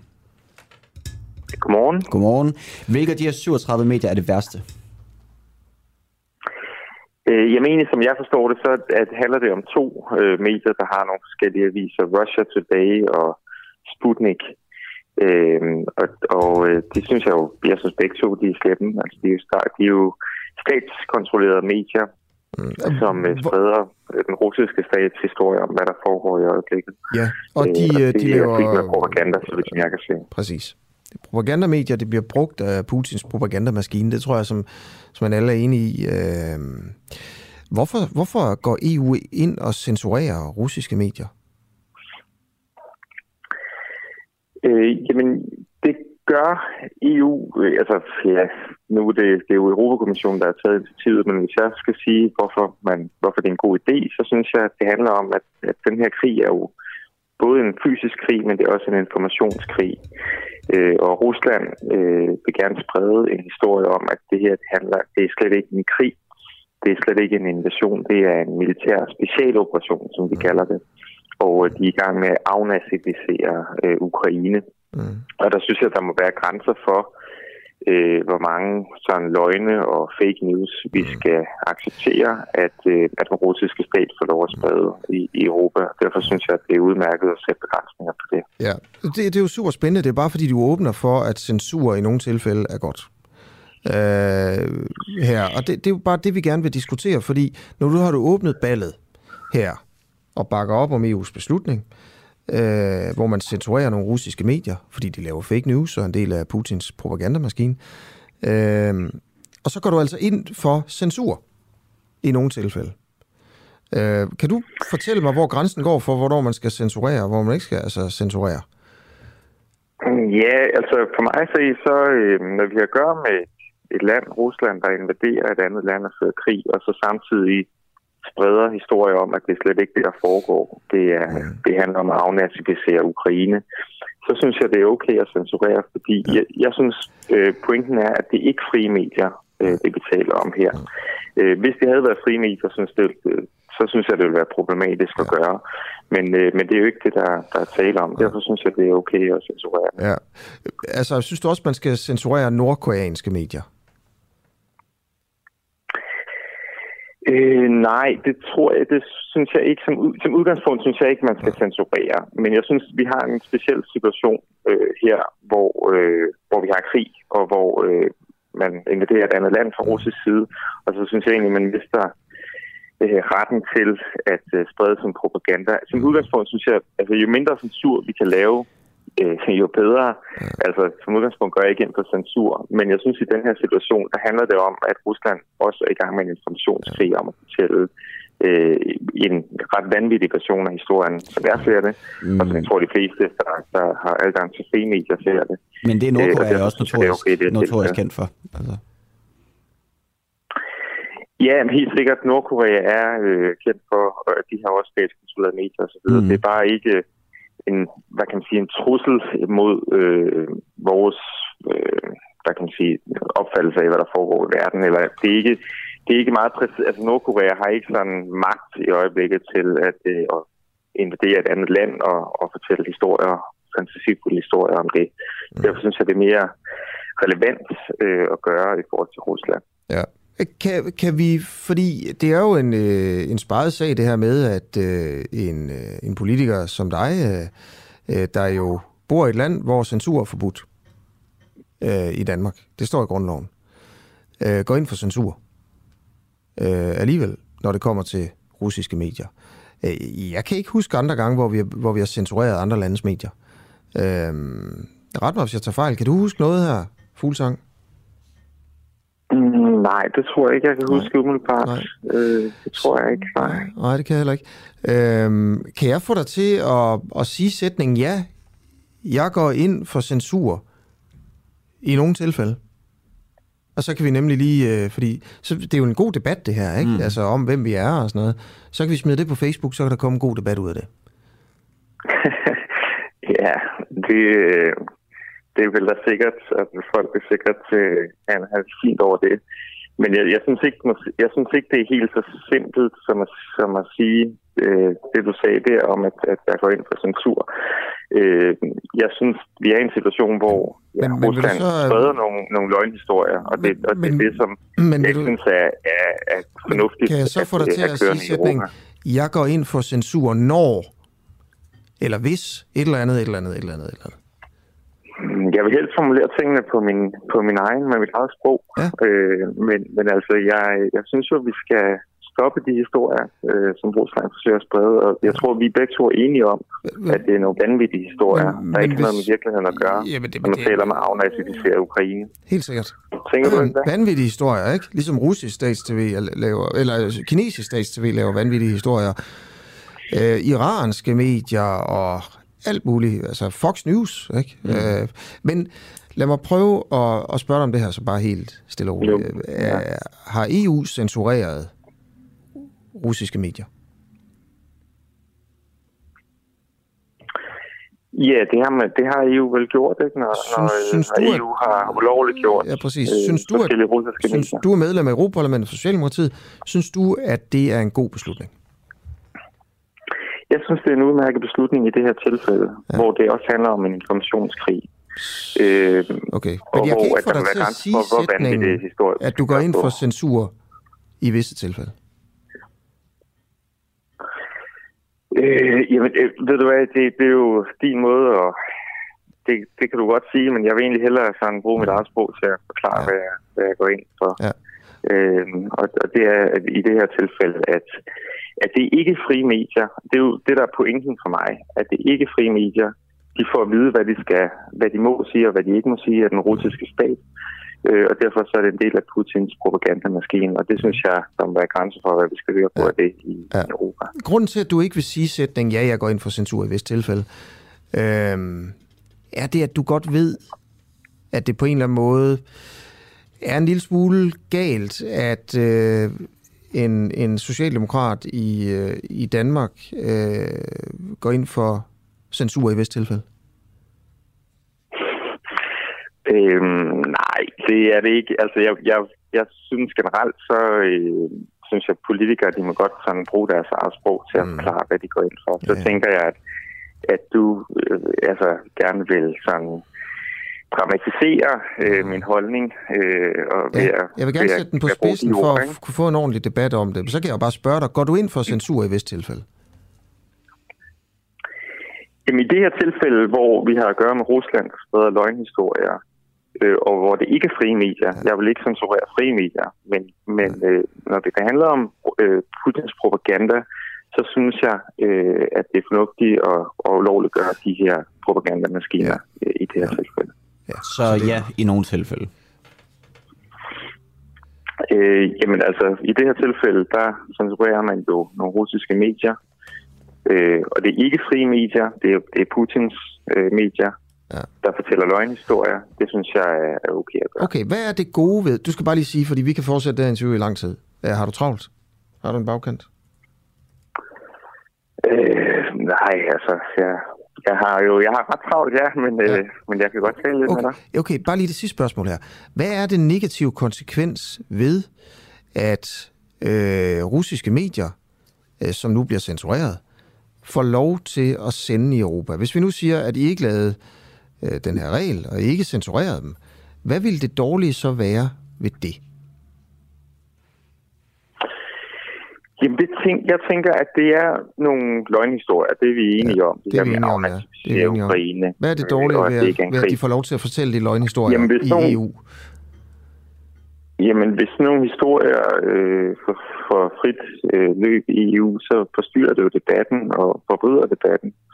Øh, og det synes jeg jo ikke har noget med en fri debat at gøre, eller ytringsfrihed for den sags skyld. Altså, der, vi må have en savlig debat om, hvad der foregår, ja. Ja. i stedet for at fortælle fantasifulde historier. Ja, er der nogen, der tror på det? Øhm, det ved jeg ikke. Altså, jeg tror egentlig, at øh, Rusland har jo gennem lang tid skabt fake news og prøvet at påvirke den europæiske debat øh, med alle mulige historier. Øh, og jeg, jeg tror, de fleste vil nok, hvis de ser sådan et russisk medie komme med en historie af den slags, så vil de nok ja. ikke tro på det, heldigvis. Mm. Men jeg tror godt, at sådan nogle informationer kan øh, løbe ud på sociale medier, og så hvem har, hvem har sagt det, hvor kommer det fra i virkeligheden, øh, kan man spørge sig selv om. Det ved man, det er måske ikke altid klart. Og der tror jeg, måske godt det kan påvirke nogens, øh, nogens holdning til så det. Måske er der nogen, der kan blive påvirket i holdningen, men, men du tror ikke, det er særlig mange. Lad mig, lad mig prøve at spørge dig om noget andet. Hvad er det gode ved, øh, at, det gode ved, at de får lov til at være her? Altså, jeg vil fortælle dig, at vi bruger det en del herinde for at, at lære Rusland at kende. Altså finde ud af, hvordan bliver det her omtalt i Rusland. Øh, det er super interessant at gå ind på Russia Today, som er sådan et, øh, og det er jo det, et af de medier, du, du gerne vil have censureret, og som bliver censureret. For også at, finde, at finde ud af, hvad det russiske narrativ er. Altså, og hvis endelig man vil sige det sådan, altså hvis man gerne vil se Rusland som fjende, så kan man sige, jamen, så kan vi lære fjenden at kende. Øhm, eller man kan bare ligesom, du ved, vide, hvordan den anden, de andre tænker. Øh, hvad mener du, det gode er ved, at man har her i Danmark for eksempel adgang til det russiske medie Russia Today? Hvad er det gode ved det? Jeg, jeg ved ikke rigtigt, om der er noget godt ved det lige i øjeblikket. Jeg kan godt se, at, at det er fornuftigt at øh, vide, hvordan russerne tænker. Det er meget fornuftigt, men det er ikke mit indtryk, at man får et, et så godt billede af det, når det mere er, hvad, altså, hvad den russiske stat gerne vil have spredt af historier, ja. Også til at påvirke den russiske befolkning. Ja. Øh, men får ikke at vide, hvad... Øh, Nej, det jeg mener var selvfølgelig også, så finder man ud af, hvad den russiske stat tænker. Altså, hvordan den kommunikerer. Ja. At det er også mm. interessant. Vil du sige det? Er det interessant? Det kan jo godt være interessant, bestemt. Er det vigtigt? Øh, men det, ja, det, det tror jeg. Altså, det, det tror jeg er, sådan set er vigtigt. Men, men det mener jeg også godt, man kan finde ud af ved at høre på Putins taler og ved at høre på de udmeldinger, der kommer fra øh, Rusland. Og de er jo frit tilgængelige, øh, hvad han siger, ikke? Øh, om, om hvad årsagen er til, at han laver den her specialoperation, som man kalder det. Jeg vil gerne sige tusind tak, fordi du vil være med. Uh, undskyld, at det tog så lang tid. Uh, det er jeg glad for, at du vil være med til. Vi ser, om vi kan klippe et eller andet sammen og, og lægge op på Facebook. Alright. Jamen, uh, I må have en god dag. I lige måde, ja, sang Socialdemokratiet, uh, medlem af Socialdemokratiet uh, og medlem af Europaparlamentet. Yes fuckede det alt, hele vores planlægning op, det her? Øh, det ved jeg ikke. Jeg sidder lige og prøver at skrive rundt til, øh, til dem, vi skal, vi skal have med, at vi muligvis bliver en lille smule, lille smule okay. forsinket. Men øh, okay. jeg, tror, det, jeg tror nok, det skal gå alt sammen. Øh, ved du skal vi fortsætte lidt i forhold til, øh, i forhold til om, om, om man kan kalde Ukraine og EU for, øh, for demokratiske, når de går ind og censurerer og, øh, og forbyder i det her tilfælde, fordi Ukraine er begyndt at forbyde oppositionspartier, til navnligt russiske russiske, pro-russiske partier i, øh, i Ukraine. Øh, ja. Ifølge Mette Frederiksen og flere statsoverhoveder har Rusland invaderet et demokratisk land, og præsidenten for det demokratiske land har netop gjort 11 pro-russiske russiske partier forbudt i landet. Og øh, vi er på vej med næste kilde. Det er dig, Jakob Tolstrup. Du er Ph.D. i øh, statskundskab ved Aarhus Universitet. Godmorgen. Ja, godmorgen. Kan du gøre os lidt klogere på, hvilke partier det er, Zelensky har gjort forbudte, og hvad det er, de står for?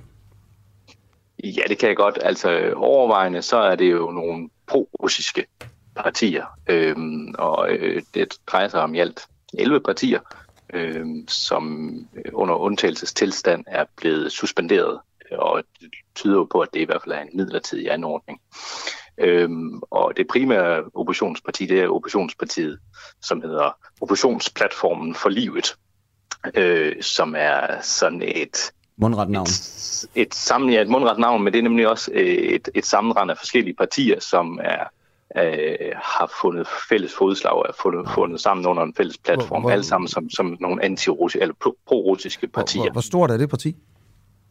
Jamen, nu her, der sidder det sådan cirka på en tiende del af, af øh, pladserne i, i parlamentet. Okay. Så det er det, det er det største parti, og så de 10 andre partier, jamen, det er alle sammen sådan nogle små øh, yderpartier, som øh, langt de fleste af dem har ikke, øh, øh, er, er ikke repræsenteret i parlamentet, men står måske stærkt i, mm.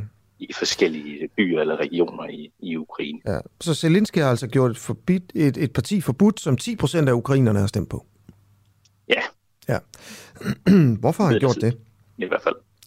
Øh, ja, det kan der jo være forskellige årsager til. Altså for det første, så er det selvfølgelig det her med, at man befinder sig i en krig med Rusland, og de her partier, de har enormt tæt samarbejde med Rusland.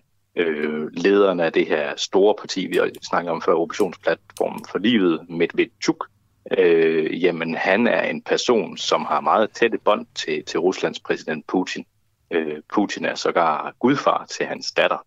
Øh, så det er altså personer, som anses for at øh, være meget tæt på den russiske leder, øh, og dermed også være en spydspids for hans indflydelse ind i Ukraine. En anden fyr er en fyr, som hedder Moraviev, som anses for at være en person, som Moskva påtænkte at placere, hvis de øh, i stedet på Zelensky, hvis de ville kuppe den, den, øh, den ukrainske regering. Ja, så det er også øh, et forsøg på at ramme dem. Ja, undskyld. Jeg afbryder lige, fordi øh, altså, jeg sidder, jeg sidder og tænker over, om, om det ikke er vanvittigt udemokratisk af Ukraine, det her. Altså. Jo, det er det. Altså, det er udemokratisk, kan man sige, at forbyde øh, oppositionspartier. Selvfølgelig er det det. Nå, det synes du simpelthen også. Synes ja. du, det er forkert? Øh, fra et demokratisk perspektiv, så synes Nej, jeg, det er bare forkert. sådan i det hele taget. Nej, men, øhm, det er ikke min opgave som uh, uafhængig forsker. Der uh, handler det om, hvordan det vurderes. Så hvis du, ja. hvis du interesserer dig ud for, om det er et land er demokratisk eller ikke demokratisk, jamen, så er det en bevægelse mod et uh, mindre demokratisk tilstand. Ja. Okay, men du vil ikke forholde dig til, om du synes, det er godt eller dårligt at gå den vej? Nej. Mm, okay. Øhm, hvad er ligesom det bedste argument for, at det her det er forkert? Altså, at, at det her det er udemokratisk? Jamen, det er, at du ikke øh, i et demokrati, så forbyder du ikke øh, partier med en anden øh, politisk holdning end din egen som udgangspunkt.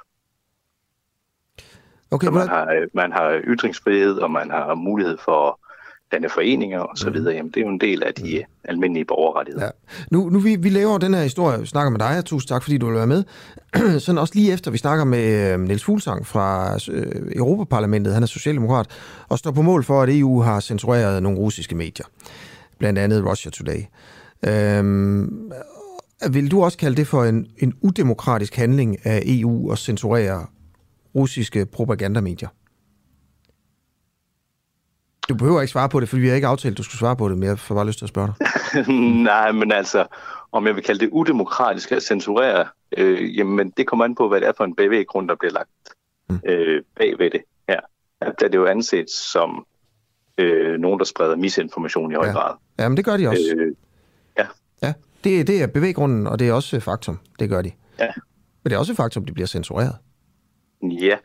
Er det, altså, er det udemokratisk? Og der, og der er jo også forsøg på for eksempel at regulere tech-medier og så videre i forhold til om, at skelne mellem, hvornår man, øh, om det er udemokratisk eller ej. Altså det er et spørgsmål om sådan, øh, hvad kan man sige, mere med finkornet demokratisk kvalitet. Jamen det er jeg ikke ekspert på, så det okay.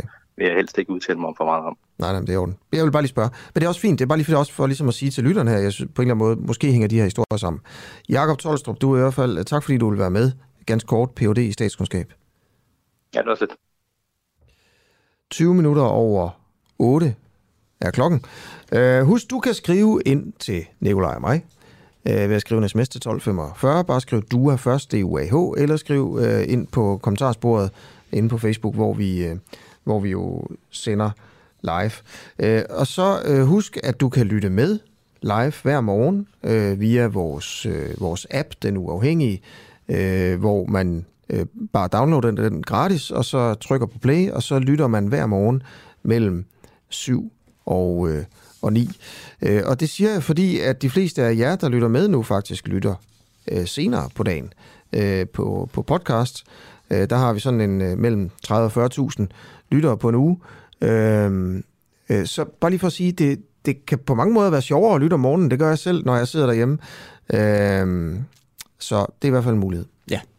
Og så kan jeg lige nå at tise for, at øh, vi bringer et øh, nyt program i dag, nemlig, øh, eller vi har fået lov at låne et, øh, et program, øh, faktisk med tidligere chefredaktør på Ekstrabladet, Paul Madsen, der har et program, der hedder Ukraine på, øh, på forsiden. Øh, og det program dedikerer den kommende tid hele deres sendefladen til krigen i Ukraine. De spørger, ja. hvad der sker, hvad bliver det næste, og hvad kan du gøre for at hjælpe ukrainerne hjemme fra, øh, fra Danmark. Og Paul Madsen vælger altså de tre vigtigste historier hver dag og gennemgår med eksperter og øh, gæster, der ved noget om, mm. øh, noget om ting. Øhm, ja. Så for, der får du alt, hvad du skal vide om øh, krigen i Ukraine på kun de her 5, 25 minutter, og det er altså klokken 16 i dag hele, hele den her uge. Ja, lige præcis. Ja. Det er live inde på vores live feed på, på appen klokken 16. Du kan lytte med til, øh, til det. All right. Øh, det var det. Klokken er 22 minutter over 8. Som sagt, det her det er den uafhængige. Skriv ind til os, hvis du har lyst til det. Øh, vi har stadigvæk øh, gode 40 minutter tilbage de råd, man får som, øh, som barn og ung, de passer ikke helt, fordi man kan faktisk godt leve af sorte penge, hvis man indretter sig på den rigtige måde, og man kan faktisk også leve ganske udmærket på den måde. Sådan snyder danskerne systemet. Hver uge interviewer de to værter, Morten og Peter, danskere, som afslører, hvordan de snyder og bedrager systemet. Jeg har jo fundet nogle, en måde at leve på og noget at arbejde på, som, som gør, at jeg kan fungere uden for systemerne. Alle kan lytte med.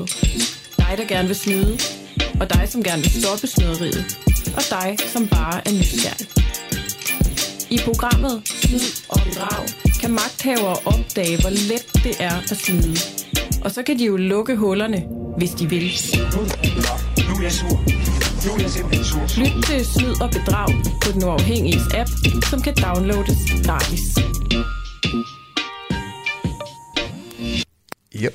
Yes, vi fortsætter altså vores, øh, vores dækning af øh, krigen i Ukraine her på i en, øh, i en uafhængig morgen. Nu skal vi tale med Anders Puk Nielsen, som vi har haft øh, med en del, øh, en del Ja. gange efterhånden. Han er militær, ja, præcis. Han er militærforsker ved Forsvars øh, Akademiet, og det vi skal snakke med ham om, det er, at øh, søndag aften der krævede Rusland, at de ukrainske styrker i øh, Mariupol skulle overgive sig. Det skete imidlertid ikke, og det kom altså ud i går øh, meget, meget tidlig, øh, tidlig morges. Og spørgsmålet er, om kravet om øh, overgivelse er et udtryk for, at de russiske styrker er ved at være, øh, ved at være presset. Øhm, Anders Puk Nielsen, godmorgen. Godmorgen. Og tak fordi du vil være med endnu en, endnu en gang her i en, i en uafhængig morgen. Nu øh, nævnte jeg lige øh, Ruslands krav om, at Ukraines øh, styrker i Mariupol skulle overgive sig. Noget, som ukrainerne har, øh, har nægtet, som jeg også fik nævnt. Er det her et udtryk for, at Rusland er, er presset? Ja, det er i hvert fald lidt øh, mærkeligt krav, synes jeg, i første omgang. Det er meget skræmmende, ikke? Man tænker, åh nej, hvad sker der nu? Altså, øh, fordi det var jo sådan upræcist, hvad konsekvenserne ville blive, hvis de ikke overgav sig. Men altså, dybest set, så tror jeg, at man skal tolke det som et, øh, et tegn på, at russerne er ved at være rigtig, rigtig godt trætte af, at øh, det der Mariupol, det, øh, det er så besværligt, og at de ikke bare overgiver sig, at de ikke kan få den by, sådan, så de kan komme videre. Øhm, fordi fra russisk synspunkt, så, øh, så, er det, så er det jo bare rigtig træls, at man skal bruge så mange styrker på det og tage så store tab, øh, når man egentlig gerne vil videre op og slås mod den ukrainske her længere nordpå. Mm. Altså er Mariupol et vigtigt sådan, strategisk punkt for, for Rusland, eller kan de sådan, i realiteten bare gå udenom Mariupol? Nej, altså øh, det, det er vigtigt, fordi der er øh, rigtig mange ukrainske soldater i Mariupol. Det er en by, der var forberedt på kampen, øh, fordi man jo i, i otte år har vidst, at det var en udsat by. Så, øh, så den er rigtig stærkt befæstet. Der er rigtig mange soldater derinde, og man kan ikke bare sådan øh, vende ryggen til dem og øh, øh, koncentrere sig om noget andet, fordi så angriber de jo ud af øh, fra byen. Så, øh, så, så på den måde er man nødt til at, at få lukket det nu. Så er der nogle langsigtede strategiske mål omkring Mariupol, som også er rigtig vigtige for Rusland. Altså når, når krigen på et tidspunkt er slut, så er det vigtigt for dem at sidde på byen. Men på den korte bane, så tror jeg simpelthen, det er fordi, de, de rent taktisk synes, at det er, øh, det er virkelig irriterende, at, øh, at den her by, den, øh, den holder ud på den måde. Så altså, det, det, det, det, det vi altså kan konkludere, det er, at Mariupol er et sted, som ingen rigtig vil, øh, ingen rigtig vil opgive, hverken ukrainerne eller, øh, eller russerne. Det betyder vel så også, at den her, altså kampene i Mariupol kommer til at øh, blive langstrukne, eller hvad? Ja, altså jeg tror, at i, i sidste ende, så det, der kommer til at betyde noget, det er, hvor længe ukrainerne har ammunition nok til at kæmpe imod med, ikke? Fordi øh, man bruger rigtig meget ammunition, og når man er belejret, jamen, så kan man jo ikke få mere. Så på et eller andet tidspunkt, så kan man løbe tør, og så, øh, og så er kampen jo slut. Øh, men altså, russerne har jo meget tydeligt demonstreret over for dem, der er inde i Mariupol, og også med det, det her ultimatum, hvor det bliver sagt, at altså, hvis man ikke overgiver sig, så vil man blive stillet for en krigsret og alle mulige ting her, når man, øh, når man bliver taget til fange.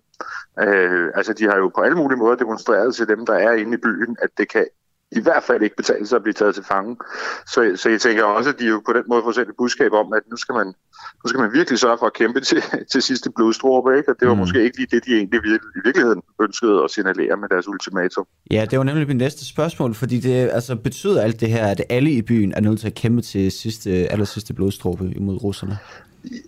Ja, sådan som det her ultimatum er formuleret jo, så, så, så må man jo nærmest tolke det sådan, at øh, øh, hvis man ikke har overgivet sig, og det altså, har de fleste jo ikke, jamen altså, så, øh, så, så kan man næsten kun kæmpe til det sidste, fordi der kommer ikke til at vente noget godt på en om på den anden side. Det er ikke sådan, så hvis man, øh, hvis man giver op, jamen, så slutter krigen, og så får man så, øh, så, så, så den der dårlige oplevelse ligesom overstået. Så imod, så starter det bare først der med, at man så kommer i fængsel og bliver stillet for, øh, for en russisk domstol, eller øh, en, en domstol op fra Donetsk-republiken er det jo i virkeligheden. Øh, og dem, dem tror jeg ikke, der er nogen, der har tillid til. Okay. Øhm, med din sådan, erfaring inden for, øh, inden for forskning ved øh, Forsvarsakademiet, de her kampe i Mariupol, altså, hvor, hvis vi skal prøve at sammenligne det med noget andet, hvis, vi, hvis det, det overhovedet kan komme på, øh, komme på tale, hvor, hvor, altså, hvor voldsomme er de her, de her kampe så? Jamen, altså, de er helt oppe i den øverste liga. Altså, det er, Mariupol kommer til at gå over i, altså, det, det er ikke, øh, det, det er ikke at slå det for stort op og sige, at det kommer til at gå over i historien som et af de der skrækeksempler på, øh, hvordan en by bare bliver fuldstændig smadret. Altså, så, så det er, det, det er på, på niveau med Grosny og, øh, Aleppo, og, øh, øh, altså, og, og for den sags skyld kan man også godt tale det ind i sådan noget som Leningrad og, og Stalingrad og sådan noget mm. fra 2. verdenskrig. Ikke? Altså det, det er på det niveau, at den by den bliver, bliver smadret så meget, som man da kan overveje, om der overhovedet er en by bagefter. Ah, seriøst? Ja, det, ja, ja det, er, det er jo klart. Altså, det, det, Kan det du, er kan du prøve at komme med nogle tal på det, eller et eller andet? Nå, nej, jeg, jeg, har ikke tal på præcis, hvor mange procent af bygningerne, der er blevet øh, ødelagt og sådan noget af den stil, men... Hvor, øh, hvad, hvad har du så tal på? Altså, hvad, hvor har du det så fra? Øh, nå, nå, det har jeg jo fra de udmeldinger, der kommer fra byen om, hvor mange angreb de er, hvor meget, hvor mange angreb de er, øh, de har dagligt, og hvor meget de, øh, altså hvor mange udmeld, øh, hvad hedder det, øh, hvor, hvor mange skadede bygninger de mener, der er, og sådan noget. Men altså, det er jo selvfølgelig, jeg har ikke været i Aleppo, eller hvad hedder det, i, i Mariupol i den her omgang. Men man kan se, at det er, altså, det er rigtig voldsomt, og det er, det er rigtig meget artilleri, der ryger ind over byen. Og man kan sige, øh, dengang de lavede det i Tjetjenien, hvor det var Grosny, det gik ud over russerne, jamen altså, der blev den jo også fuldstændig øh, smadret, og man så måtte genopbygge byen, ikke? Øh, så, øh, så hovedstaden i Tjetjenien der, øh, Grosny er jo i dag en, en helt ny by, kan man sige, fordi den, den by, der var i øh, øh, dengang i, i starten af nullerne, jamen den findes ikke mere. I lørdags der kaldte Ukraines præsident øh, Volodymyr Zelensky Ruslands belejring af øh, Mariupol for en redsel, der vil blive husket i, øh, husket i århundreder, som du, også, øh, som du også er inde på her. Det gjorde han i sin øh, tale til nationen. Han mener samtidig også, at belejringen af Mariupol vil gå over i historien som en krigsforbrydelse. Er du enig i den, øh, den vurdering, Anders Puk Nielsen? Ja, det er jeg sådan set, øh, men man kan sige, altså, øh, russerne er, virker til at være bedøvende ligeglade med de der krigens love, og jeg synes altså nu, nu listen over krigsforbrydelser, som, som kommer frem, er jo alen lang, ikke? Øh, så øh, øh, så, så det, det er jeg enig i, det er det nok, men altså, der er efterhånden rigtig mange krigsforbrydelser i den her krig her. Mm. Ja. Øh, kan du nævne nogen, som Ukraine har begået? Ja, altså dem Ukraine har begået, det er, jo, øh, det, det er jo mere sådan på det der niveau, hvor for eksempel at sætte øh, russiske fanger foran et kamera og lave videoer, og så offentliggøre dem for eksempel. Det må man faktisk ikke. Øh, så det, men det er sådan på et, på et andet plan. Og om de så også laver nogen på det, på det store plan, altså jeg skal jo ikke kunne sige, altså russerne siger jo, at ukrainerne laver krigsforbrydelser ind i, uh, ind i Donbass, altså hvordan de angriber uh, separatistområderne derinde, og at det skulle uh, svare til krigsforbrydelser. Ja. Uh, det, skal, det, det skal jeg jo ikke kunne sige, der må så skulle løftes et eller andet bevisbyrde på det, men uh, ja. så uh, personligt tvivler jeg, men, men uh, altså, det, det siger russerne i hvert fald. Ikke? Ja, okay, men lad os prøve bare at blive ved den, øh, den anden... Øh der med, øh, med, at Ukraine begår krigsforbrydelser ved at sætte russiske soldater foran øh, kamera. Er det det, du siger? Jeg siger i hvert fald, det er ikke lovligt at gøre sådan noget. Ikke? Men, men, øh, men i hvilken i forhold til hvilken lov? Øh, ja, ved du hvad, jeg er ikke, jeg er ikke folkeretsekspert, så jeg, jeg er bange for at komme til at sige noget forkert. Så hvis jeg siger, hvis jeg siger Genève-konventionen, så er jeg ikke helt... Øh, så du ved ikke, så, så, det, kunne, så kunne nej, det... Okay. Jo, jo, jo, jeg ved det, jeg ved det må man ikke. Ja, nej, men, men, øh, er, det, er, det en, er det en krigsforbrydelse? Ja, den, den melding, jeg har, jeg har fået fra vores folkeretsekspert ja. inden fra, fra Forsvarsakademiet, det er, at det må man ikke, men at det vil nok ikke være nok til at blive dømt for noget Nej. som helst, fordi det ikke overtræder en eller anden grovhedstærskel. Mm. Så det er imod krigens lov, men det er ikke det krigsforbrydelse. Det var vurderingen derfra. Ja, det er en super mærkelig vurdering, er det ikke det? Altså, det er ulovligt, men man kan ikke blive dømt for det. Ved du hvad, jeg, jeg, jeg må indrømme, at jeg er ikke helt øh, nok folkeretsekspert på det. Nej, nej. jeg har lyst til at kaste mig ud i den der jura. Nej, nej, det, det, det, det er selvfølgelig også fint nok. Øh, det er, det er Genève-konventionen, kan jeg lige, kan jeg lige afsløre. Ja, det er det ikke. Hvor ja, har du ja. det hen? Okay, så, de, så Ukraine bryder Genève-konventionen systematisk. Er det, ja. er det rigtigt? Altså med, i, hensyn, med, i det her tilfælde, med at sætte... Øh, Ja, ja ved, ved deres infokrig, kan man ja. sige der, ikke? Altså, ja. de sætter, de der, øh, laver sådan nogle, pressekonferencer og sådan noget mm. med arresterede russiske soldater ja. og sådan noget. Det må ja. man ikke. Fordi. Okay. Men altså, det er jo ikke noget, der ligefrem står, står niveau med øh, øh, den der sønderbumpning af byer og nej. civile områder og, og, og, og fødselsafdelinger på hospitaler og sådan nej, noget. Nej, nej. det gør det slet ikke. Synes du, det er forkert, ja. at ukrainerne gør det? Om jeg synes, det er forkert? Ja. Jeg ikke synes. Synes, synes du, det er forkert? Øhm, det ved jeg ikke nok om. Jeg, jeg ved ikke nok, fordi jeg kender ikke argumenterne for og imod ordentligt. Nej, altså... Men det er jo heller mig, der er militærekspert, ja. Nej, nej, altså det er jo en del af, af, af infokrigen, ikke? Og, og personligt så synes jeg, at det har været en lille smule usmageligt, at jeg har sådan øh, heller ikke øh, på sociale medier og sådan noget delt nogle af de der øh, opslag, hvor der har været de der, fordi jeg jo også synes, at øh, i virkeligheden de russiske soldater, som sidder der, har jo heller ikke bedt om at være der. Og, øh, øh, og, og, og øh, i dybest set, så er det jo også for dem rent personligt en tragedie, ikke? Jo, men synes du, Ja. det er forkert, at Ukraine laver de videoer?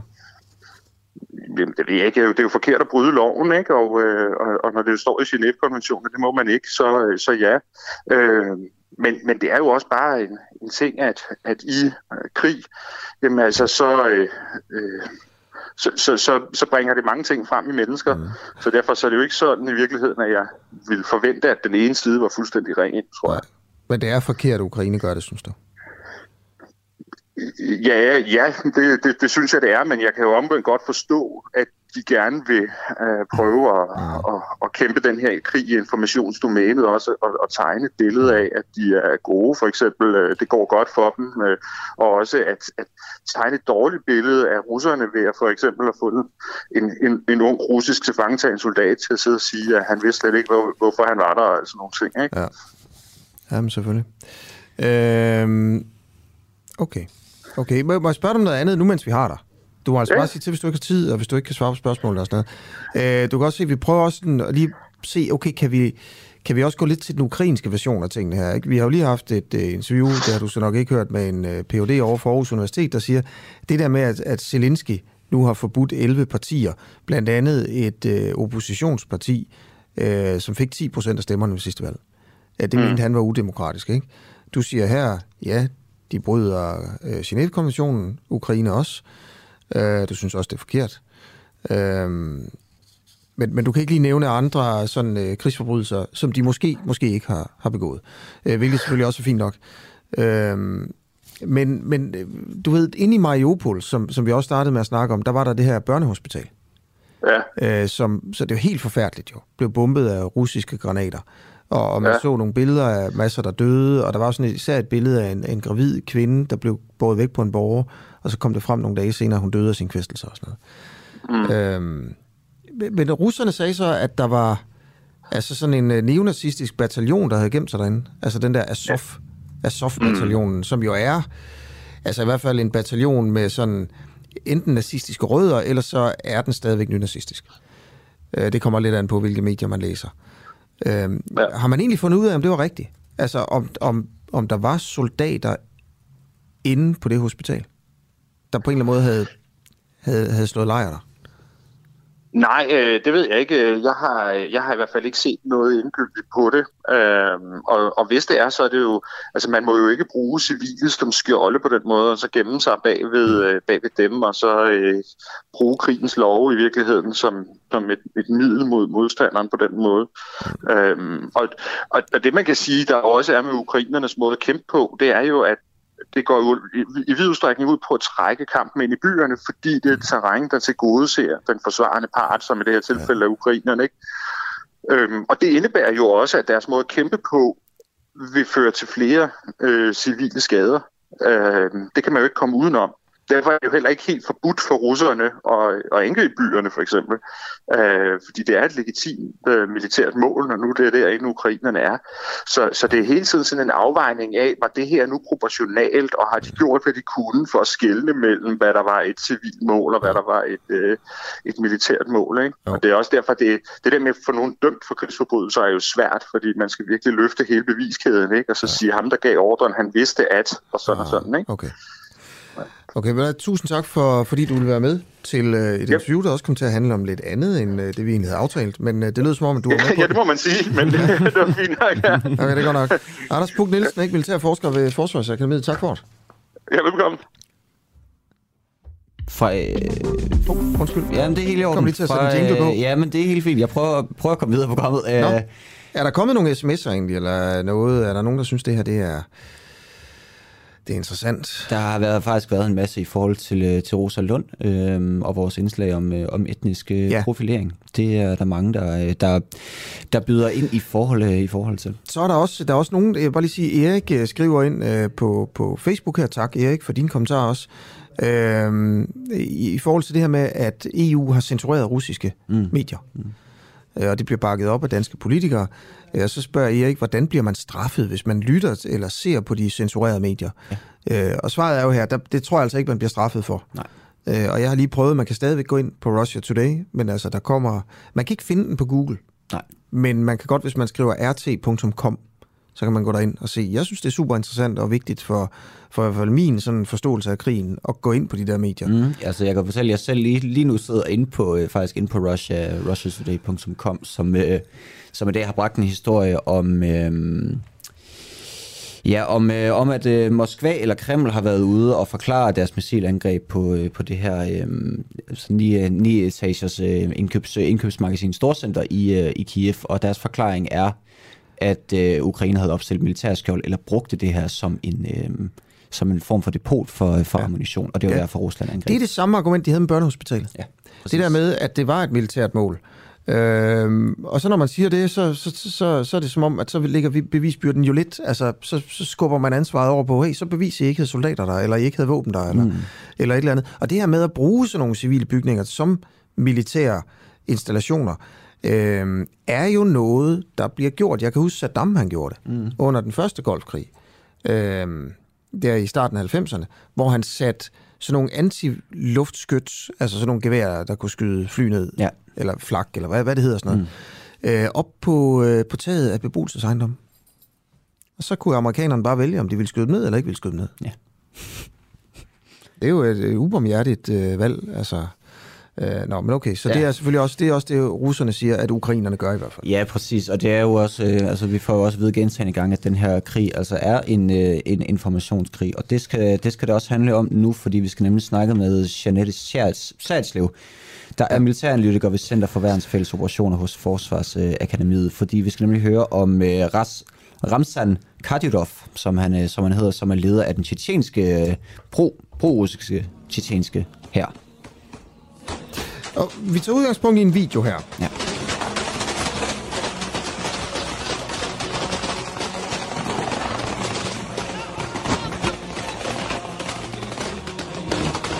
Og det er videoer på blandt andet Twitter, der viser altså tjetjenske tropper, der beskyder en bygning, hvorefter de tilsyneladende redder taknemmelige ukrainer ud af den samme bygning. Og det man kan jo høre, det er altså skuddene,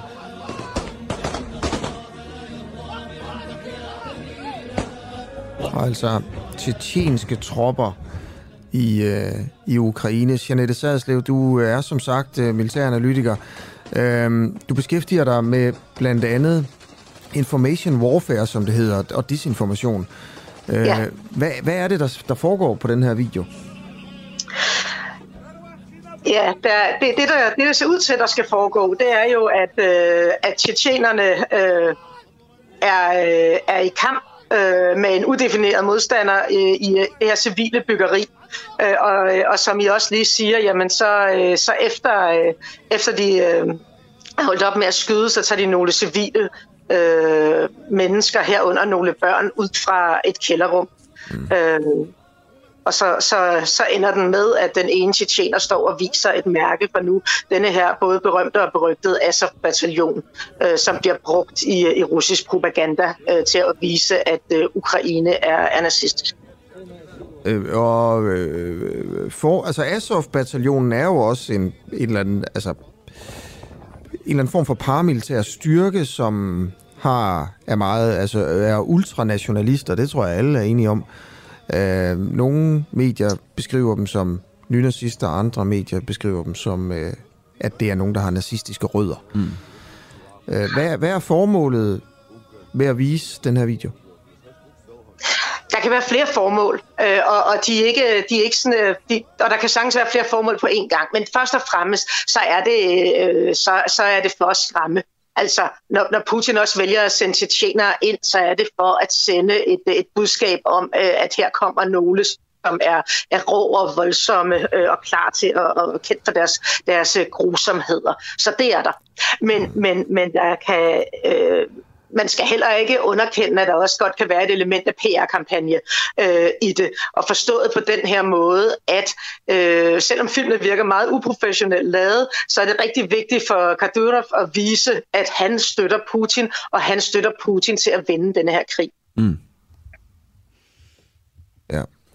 Så, altså, hvad, hvad, hvad kan den her video fortælle os noget om? Altså, hvad, jeg, jeg, jeg, jeg er lidt i tvivl om, hvad, øh, altså, hvad den her video præcis har til formål at gøre. Er det, er det sådan op, og, og et eller andet et led i Putins øh, sådan, idé om afnazificering af den ukrainske her, og sige, hey, prøv at se her, vi havde, vi havde ret i, at, at der er nazister i Ukraine?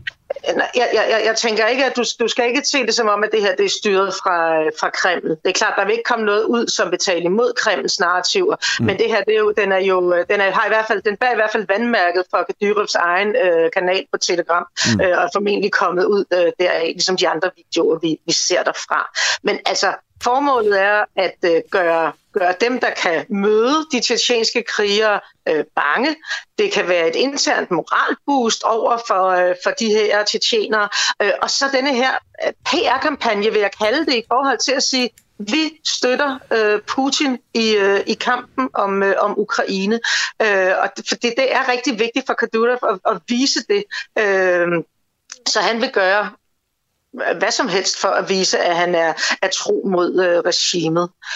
Men, men, men jeg forstår godt, at du kan blive i tvivl om, hvad formålet egentlig er, fordi det pussy er jo, at det er jo en ret uprofessionel video i forhold til noget andet, mm. vi kan se.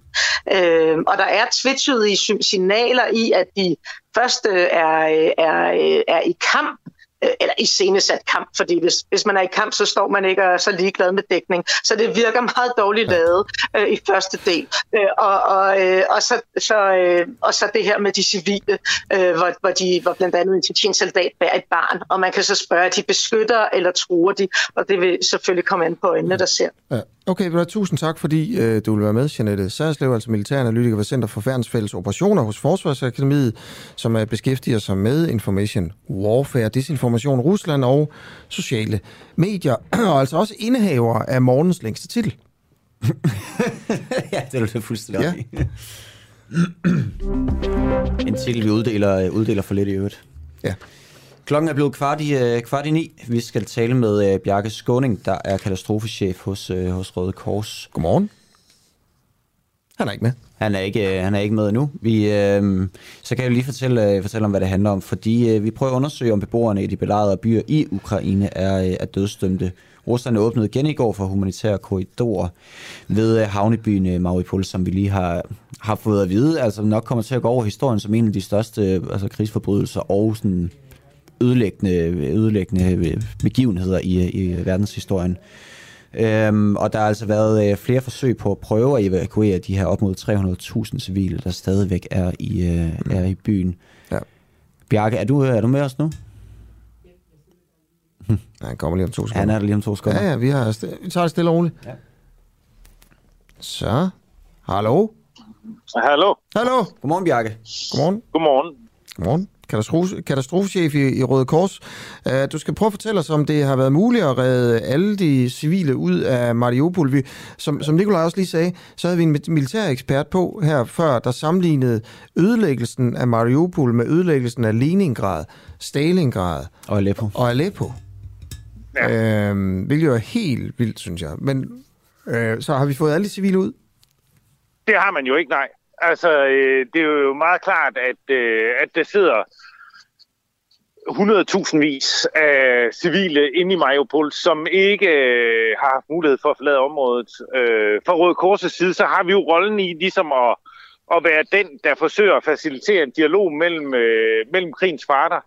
Og der må vi bare sige, at i, øh, i tilfældet Mariupol, der har det simpelthen ikke... Altså, vi har ikke kunnet skabe en... Øh, en dialog. Vi har ikke kunnet skabe en, øh, en fælles aftale om, at vi sammen med, øh, sammen med myndighederne kunne, kunne få de civile ud. Og det er jo et kæmpe problem, fordi det jo er, som, som I også øh, beskriver, altså det er jo et sted, hvor der hverken er, er mad eller vand, eller, eller ro og fred. Øh, jeg snakkede med en af, af mine kollegaer dernede, som beskrev det som, som et, jeg mener, det er et mareridt, øh, nat og dag, liv og død, øh, som, øh, som folk gennemlevede, og havde gennemlevet nu i 14 dage, og det er jo ikke, altså, det er ikke, øh, det, det er fuldstændig vildt i forhold til, hvordan at, øh, at krigens lov burde praktiseres. Bjarke Hunding, hvis man så ikke får, øh, hvis man så ikke får etableret de her humanitære korridorer, hvad, altså, hvad, hvad er den ultimative konsekvens, hvis man ikke får de her civile ud? Det er jo, de dør. Altså, det vil jo være konsekvensen. Altså, som det er nu, snakker vi jo 5, 10, 20 øh, øh, enten angreb med missiler, eller hvad hedder det, krydsermissiler, eller, eller fra luften, øh, plus de her øh, tanks, som, øh, som skyder ind over området, samtidig med, at der jo er, er folk, der også øh, forsvarer området. Øh, og det vil sige, at, at der er jo ikke noget sted som civil, øh, man kan gemme sig. Altså, øh, de kældre, der er, jamen hvis, der, hvis man sidder i en kælder, og der er en 5 øh, eller 10 etages bygning ovenpå, øh, jamen hvis den bliver ramt og styrter sammen, jamen så kommer man aldrig ud, og så dør man. Altså det er jo konsekvensen her. Godt, så øh, vi skal simpelthen videre i programmet, Bjarke Skåning, men tak, for din, øh, tak fordi du vil være med her ganske, ganske kort. Du er katastrofechef for, øh, for Røde Kors. Øh, og altså kommer altså her med en vurdering om, øh, om de civile i Mariupol. Tak skal du have. Velkommen. Godt, så langt, øh, så langt så godt. Jeg kan fortælle, øh, altså vi skal lige have et øh, hurtigt blik tilbage til, øh, tilbage til den danske, den danske andedam, den danske grænse, fordi vi skal nemlig snakke om, øh, om Dansk Folkeparti nu. Og øh, det skal vi, fordi at øh, vi skal tale med, øh, med Kurt Jensen, der er tidligere formand for øh, lokalforeningen i Jørgen, der simpelthen har meldt øh, formand for, øh, for Dansk Folkeparti, Morten Messerschmidt, til, øh, til politiet. Formanden for Dansk Folkeparti, Morten Messerschmidt, og en række andre lokale øh, partimedlemmer er blevet meldt til politiet. Øhm, og det øh, sker på baggrund af, at Jørgen, øh, lokalforeningen i Jørgen har, har, øh, har opløst sig selv i protest imod den her partiledelse. Og anklagen går på, at Morten Messerschmidt har set gennem fingre med advarsler om underslæb, mandatsvig og dokumentfalsk i den lokale partiforening i, øh, i Jøring, Og jeg kan samme ombæring også fortælle, at øh, tidligere hovedbestyrelsesmedlem og, øh, og øh, skal lige se om, om jeg, jeg, der er lige smule forvirring her, fordi Asger har lige, øh, lige trådt ud af studiet, så jeg sidder, jeg sidder her selv øh, nu. Men jeg kan forstå, at vi har Kurt Jensen med, der altså er tidligere lokalformand for Dansk Folkeparti i Jørgen. Godmorgen. Ja, det er rigtigt. Er du med mig, Kurt? Ja, jeg har kørt lige på motorvejen. Jeg, jeg prøver lige at dreje fra her, fordi det, det larmer lige. Ja. Det larmer lidt. Ja, det larmer, det larmer en lille smule. Ja, det gør Det lyder som om, du sidder på en, uh, sidder på en færge. Men, uh... Ja, det er, det er fordi, jeg kører her. Når jeg lige kørt op afkørselen, så er der fred og ro. Ja. Okay, men ved du hvad, jeg venter, og så kan jeg jo... Uh, jeg var lige ved at fortælle lige før, at uh, Erik, Høgh, Sørensen, han er blevet ekskluderet fra, uh, fra Dansk, uh, Dansk Folkeparti. Jeg har lige hørt det, ja. Ja, Jeg har lige hørt det. og altså også tidligere, øh, som vi jo også har dækket her på, på den uafhængige tidligere formands, øh, formandskandidat. Øh, nå, Kurt, øh, Kurt Jensen, hvad er det for nogle anklager, som I er kommet med imod øh, Morten Messerschmidt, som I altså har, øh, har politianmeldt? Jamen, det er jo fordi, at hovedbestyrelsen, de har sat nogle beskrivelser over og høre, hvor vi har vi synes, at uh, der har været lidt, uh, hvad skal man sige, uoverensstemmelser uh, mellem fakturer og tingene og sager til valgplakater for kommunalvalget 21. Um, dengang vi overtog efter en tidlig bestyrelse på generalforsamlingen ja, den 25. maj, så er det jo normalt sådan, at når der kommer nye bestyrelser, så får man jo overdrage alle, kan man sige, aktive der i en forening, ikke også? Mm. Og der har de overbart ikke overdraget et beløb, der stod ved trykkeri til valgplakater. Den fik vi ikke kendskab til. Og den ene af bestyrelsesmedlemmerne, som fulgte med over i den nye bestyrelse, for den gamle gjorde selv ikke opmærksom på, og han var en af dem, der fik valgplakater. Så det er der, vi synes, det er kritisabelt især, okay. at man undlader at komme med sådan en oplysning. Ikke også? Fordi at uh, de midler, der er i en forening, de, de tør jo sådan set uh, den nye bestyrelse, ikke også? Mm. Så skal de råde over de, de der midler, der er. Det er jo ikke den gamle skal ikke sidde råde over, midlerne siden de har været deponeret i 2020. Men det er så, altså det er så Morten Messerschmidt, der altså er blevet øh, politianmeldt. Hvorfor er det ikke altså den tidligere bestyrelse, I har gået først og fremmest efter? Jamen, der, dem, også, jamen, de er også, de er, dem også gået efter, de er også med. Okay. Men altså, vi, vi, vi har skrevet som sent den 13. marts, og vi sender brev til Messersmith om de her ting. Ja. Og øh, der, der, vi, vi får bare at vide, at øh, den sag, den er lukket og slukket. Det er ikke noget, vi skal råde mere med. Okay, kan du gætte, øh, har du det, et, et, et beløb i hovedet på, hvor mange penge, der ligesom er, er tale om? At der, øh... Jamen, det beløb der, der var taler om, det var sådan lige cirka, sådan lige godt og vel 13.000. Godt og vel 13.000. Ja, og de blev fordelt mellem tre øh, kandidater, der stiller op til byrådsvalget i 21. Og den fordelte de er så internt udenom bestyrelsen. Og det er jo det, vi finder kritisabelt. Ja, der var altså- altså... 10, der opstiller. Der var 10 i alt, der opstiller til byrådet i Jørgen. Det var kun de tre, der fik øh, del af de midler der. Så det, der altså er sket, er, det er, at man fra hovedbestyrelsens side har forfordelt tre, øh, tre, øh, tre Nej, medlemmer. jeg vil, sige, jeg vil ikke sige, at de er forfordelt. De er bare, at de forfordeler sig selv med de midler, der er der er deponeret, ikke også? Det er jo ikke rigtigt. Altså, det er jo bestyrelsen, der skal råd, have råderet over det beløb, der er. Nu når der står et beløb, ikke også, til, til, til valgkampagne, ikke også, så kan det ikke hjælpe, der er bare tre, der fordeler dem imellem sig, og så resten de ingenting for. Det er der problemet det er. Det kan godt være, altså... Nu spørger jeg, jeg, jeg kører jo også bare, ud- bare uden manus lige nu, og er egentlig ret sådan, altså, lidt forvirret over den her historie. Hvad, altså, i har... Ja, men, Det der, sker, Ja, er, at I, det- der sker, er, at I starter med i lokalforeningen i Jørgen. Der opløser I, I jer selv. Jamen, det var så her. Ja, ja, det var nu her. Ja, ja, ja. Ja, men det sker så i protest mod partiledelsen, som er Morten Messerschmidt.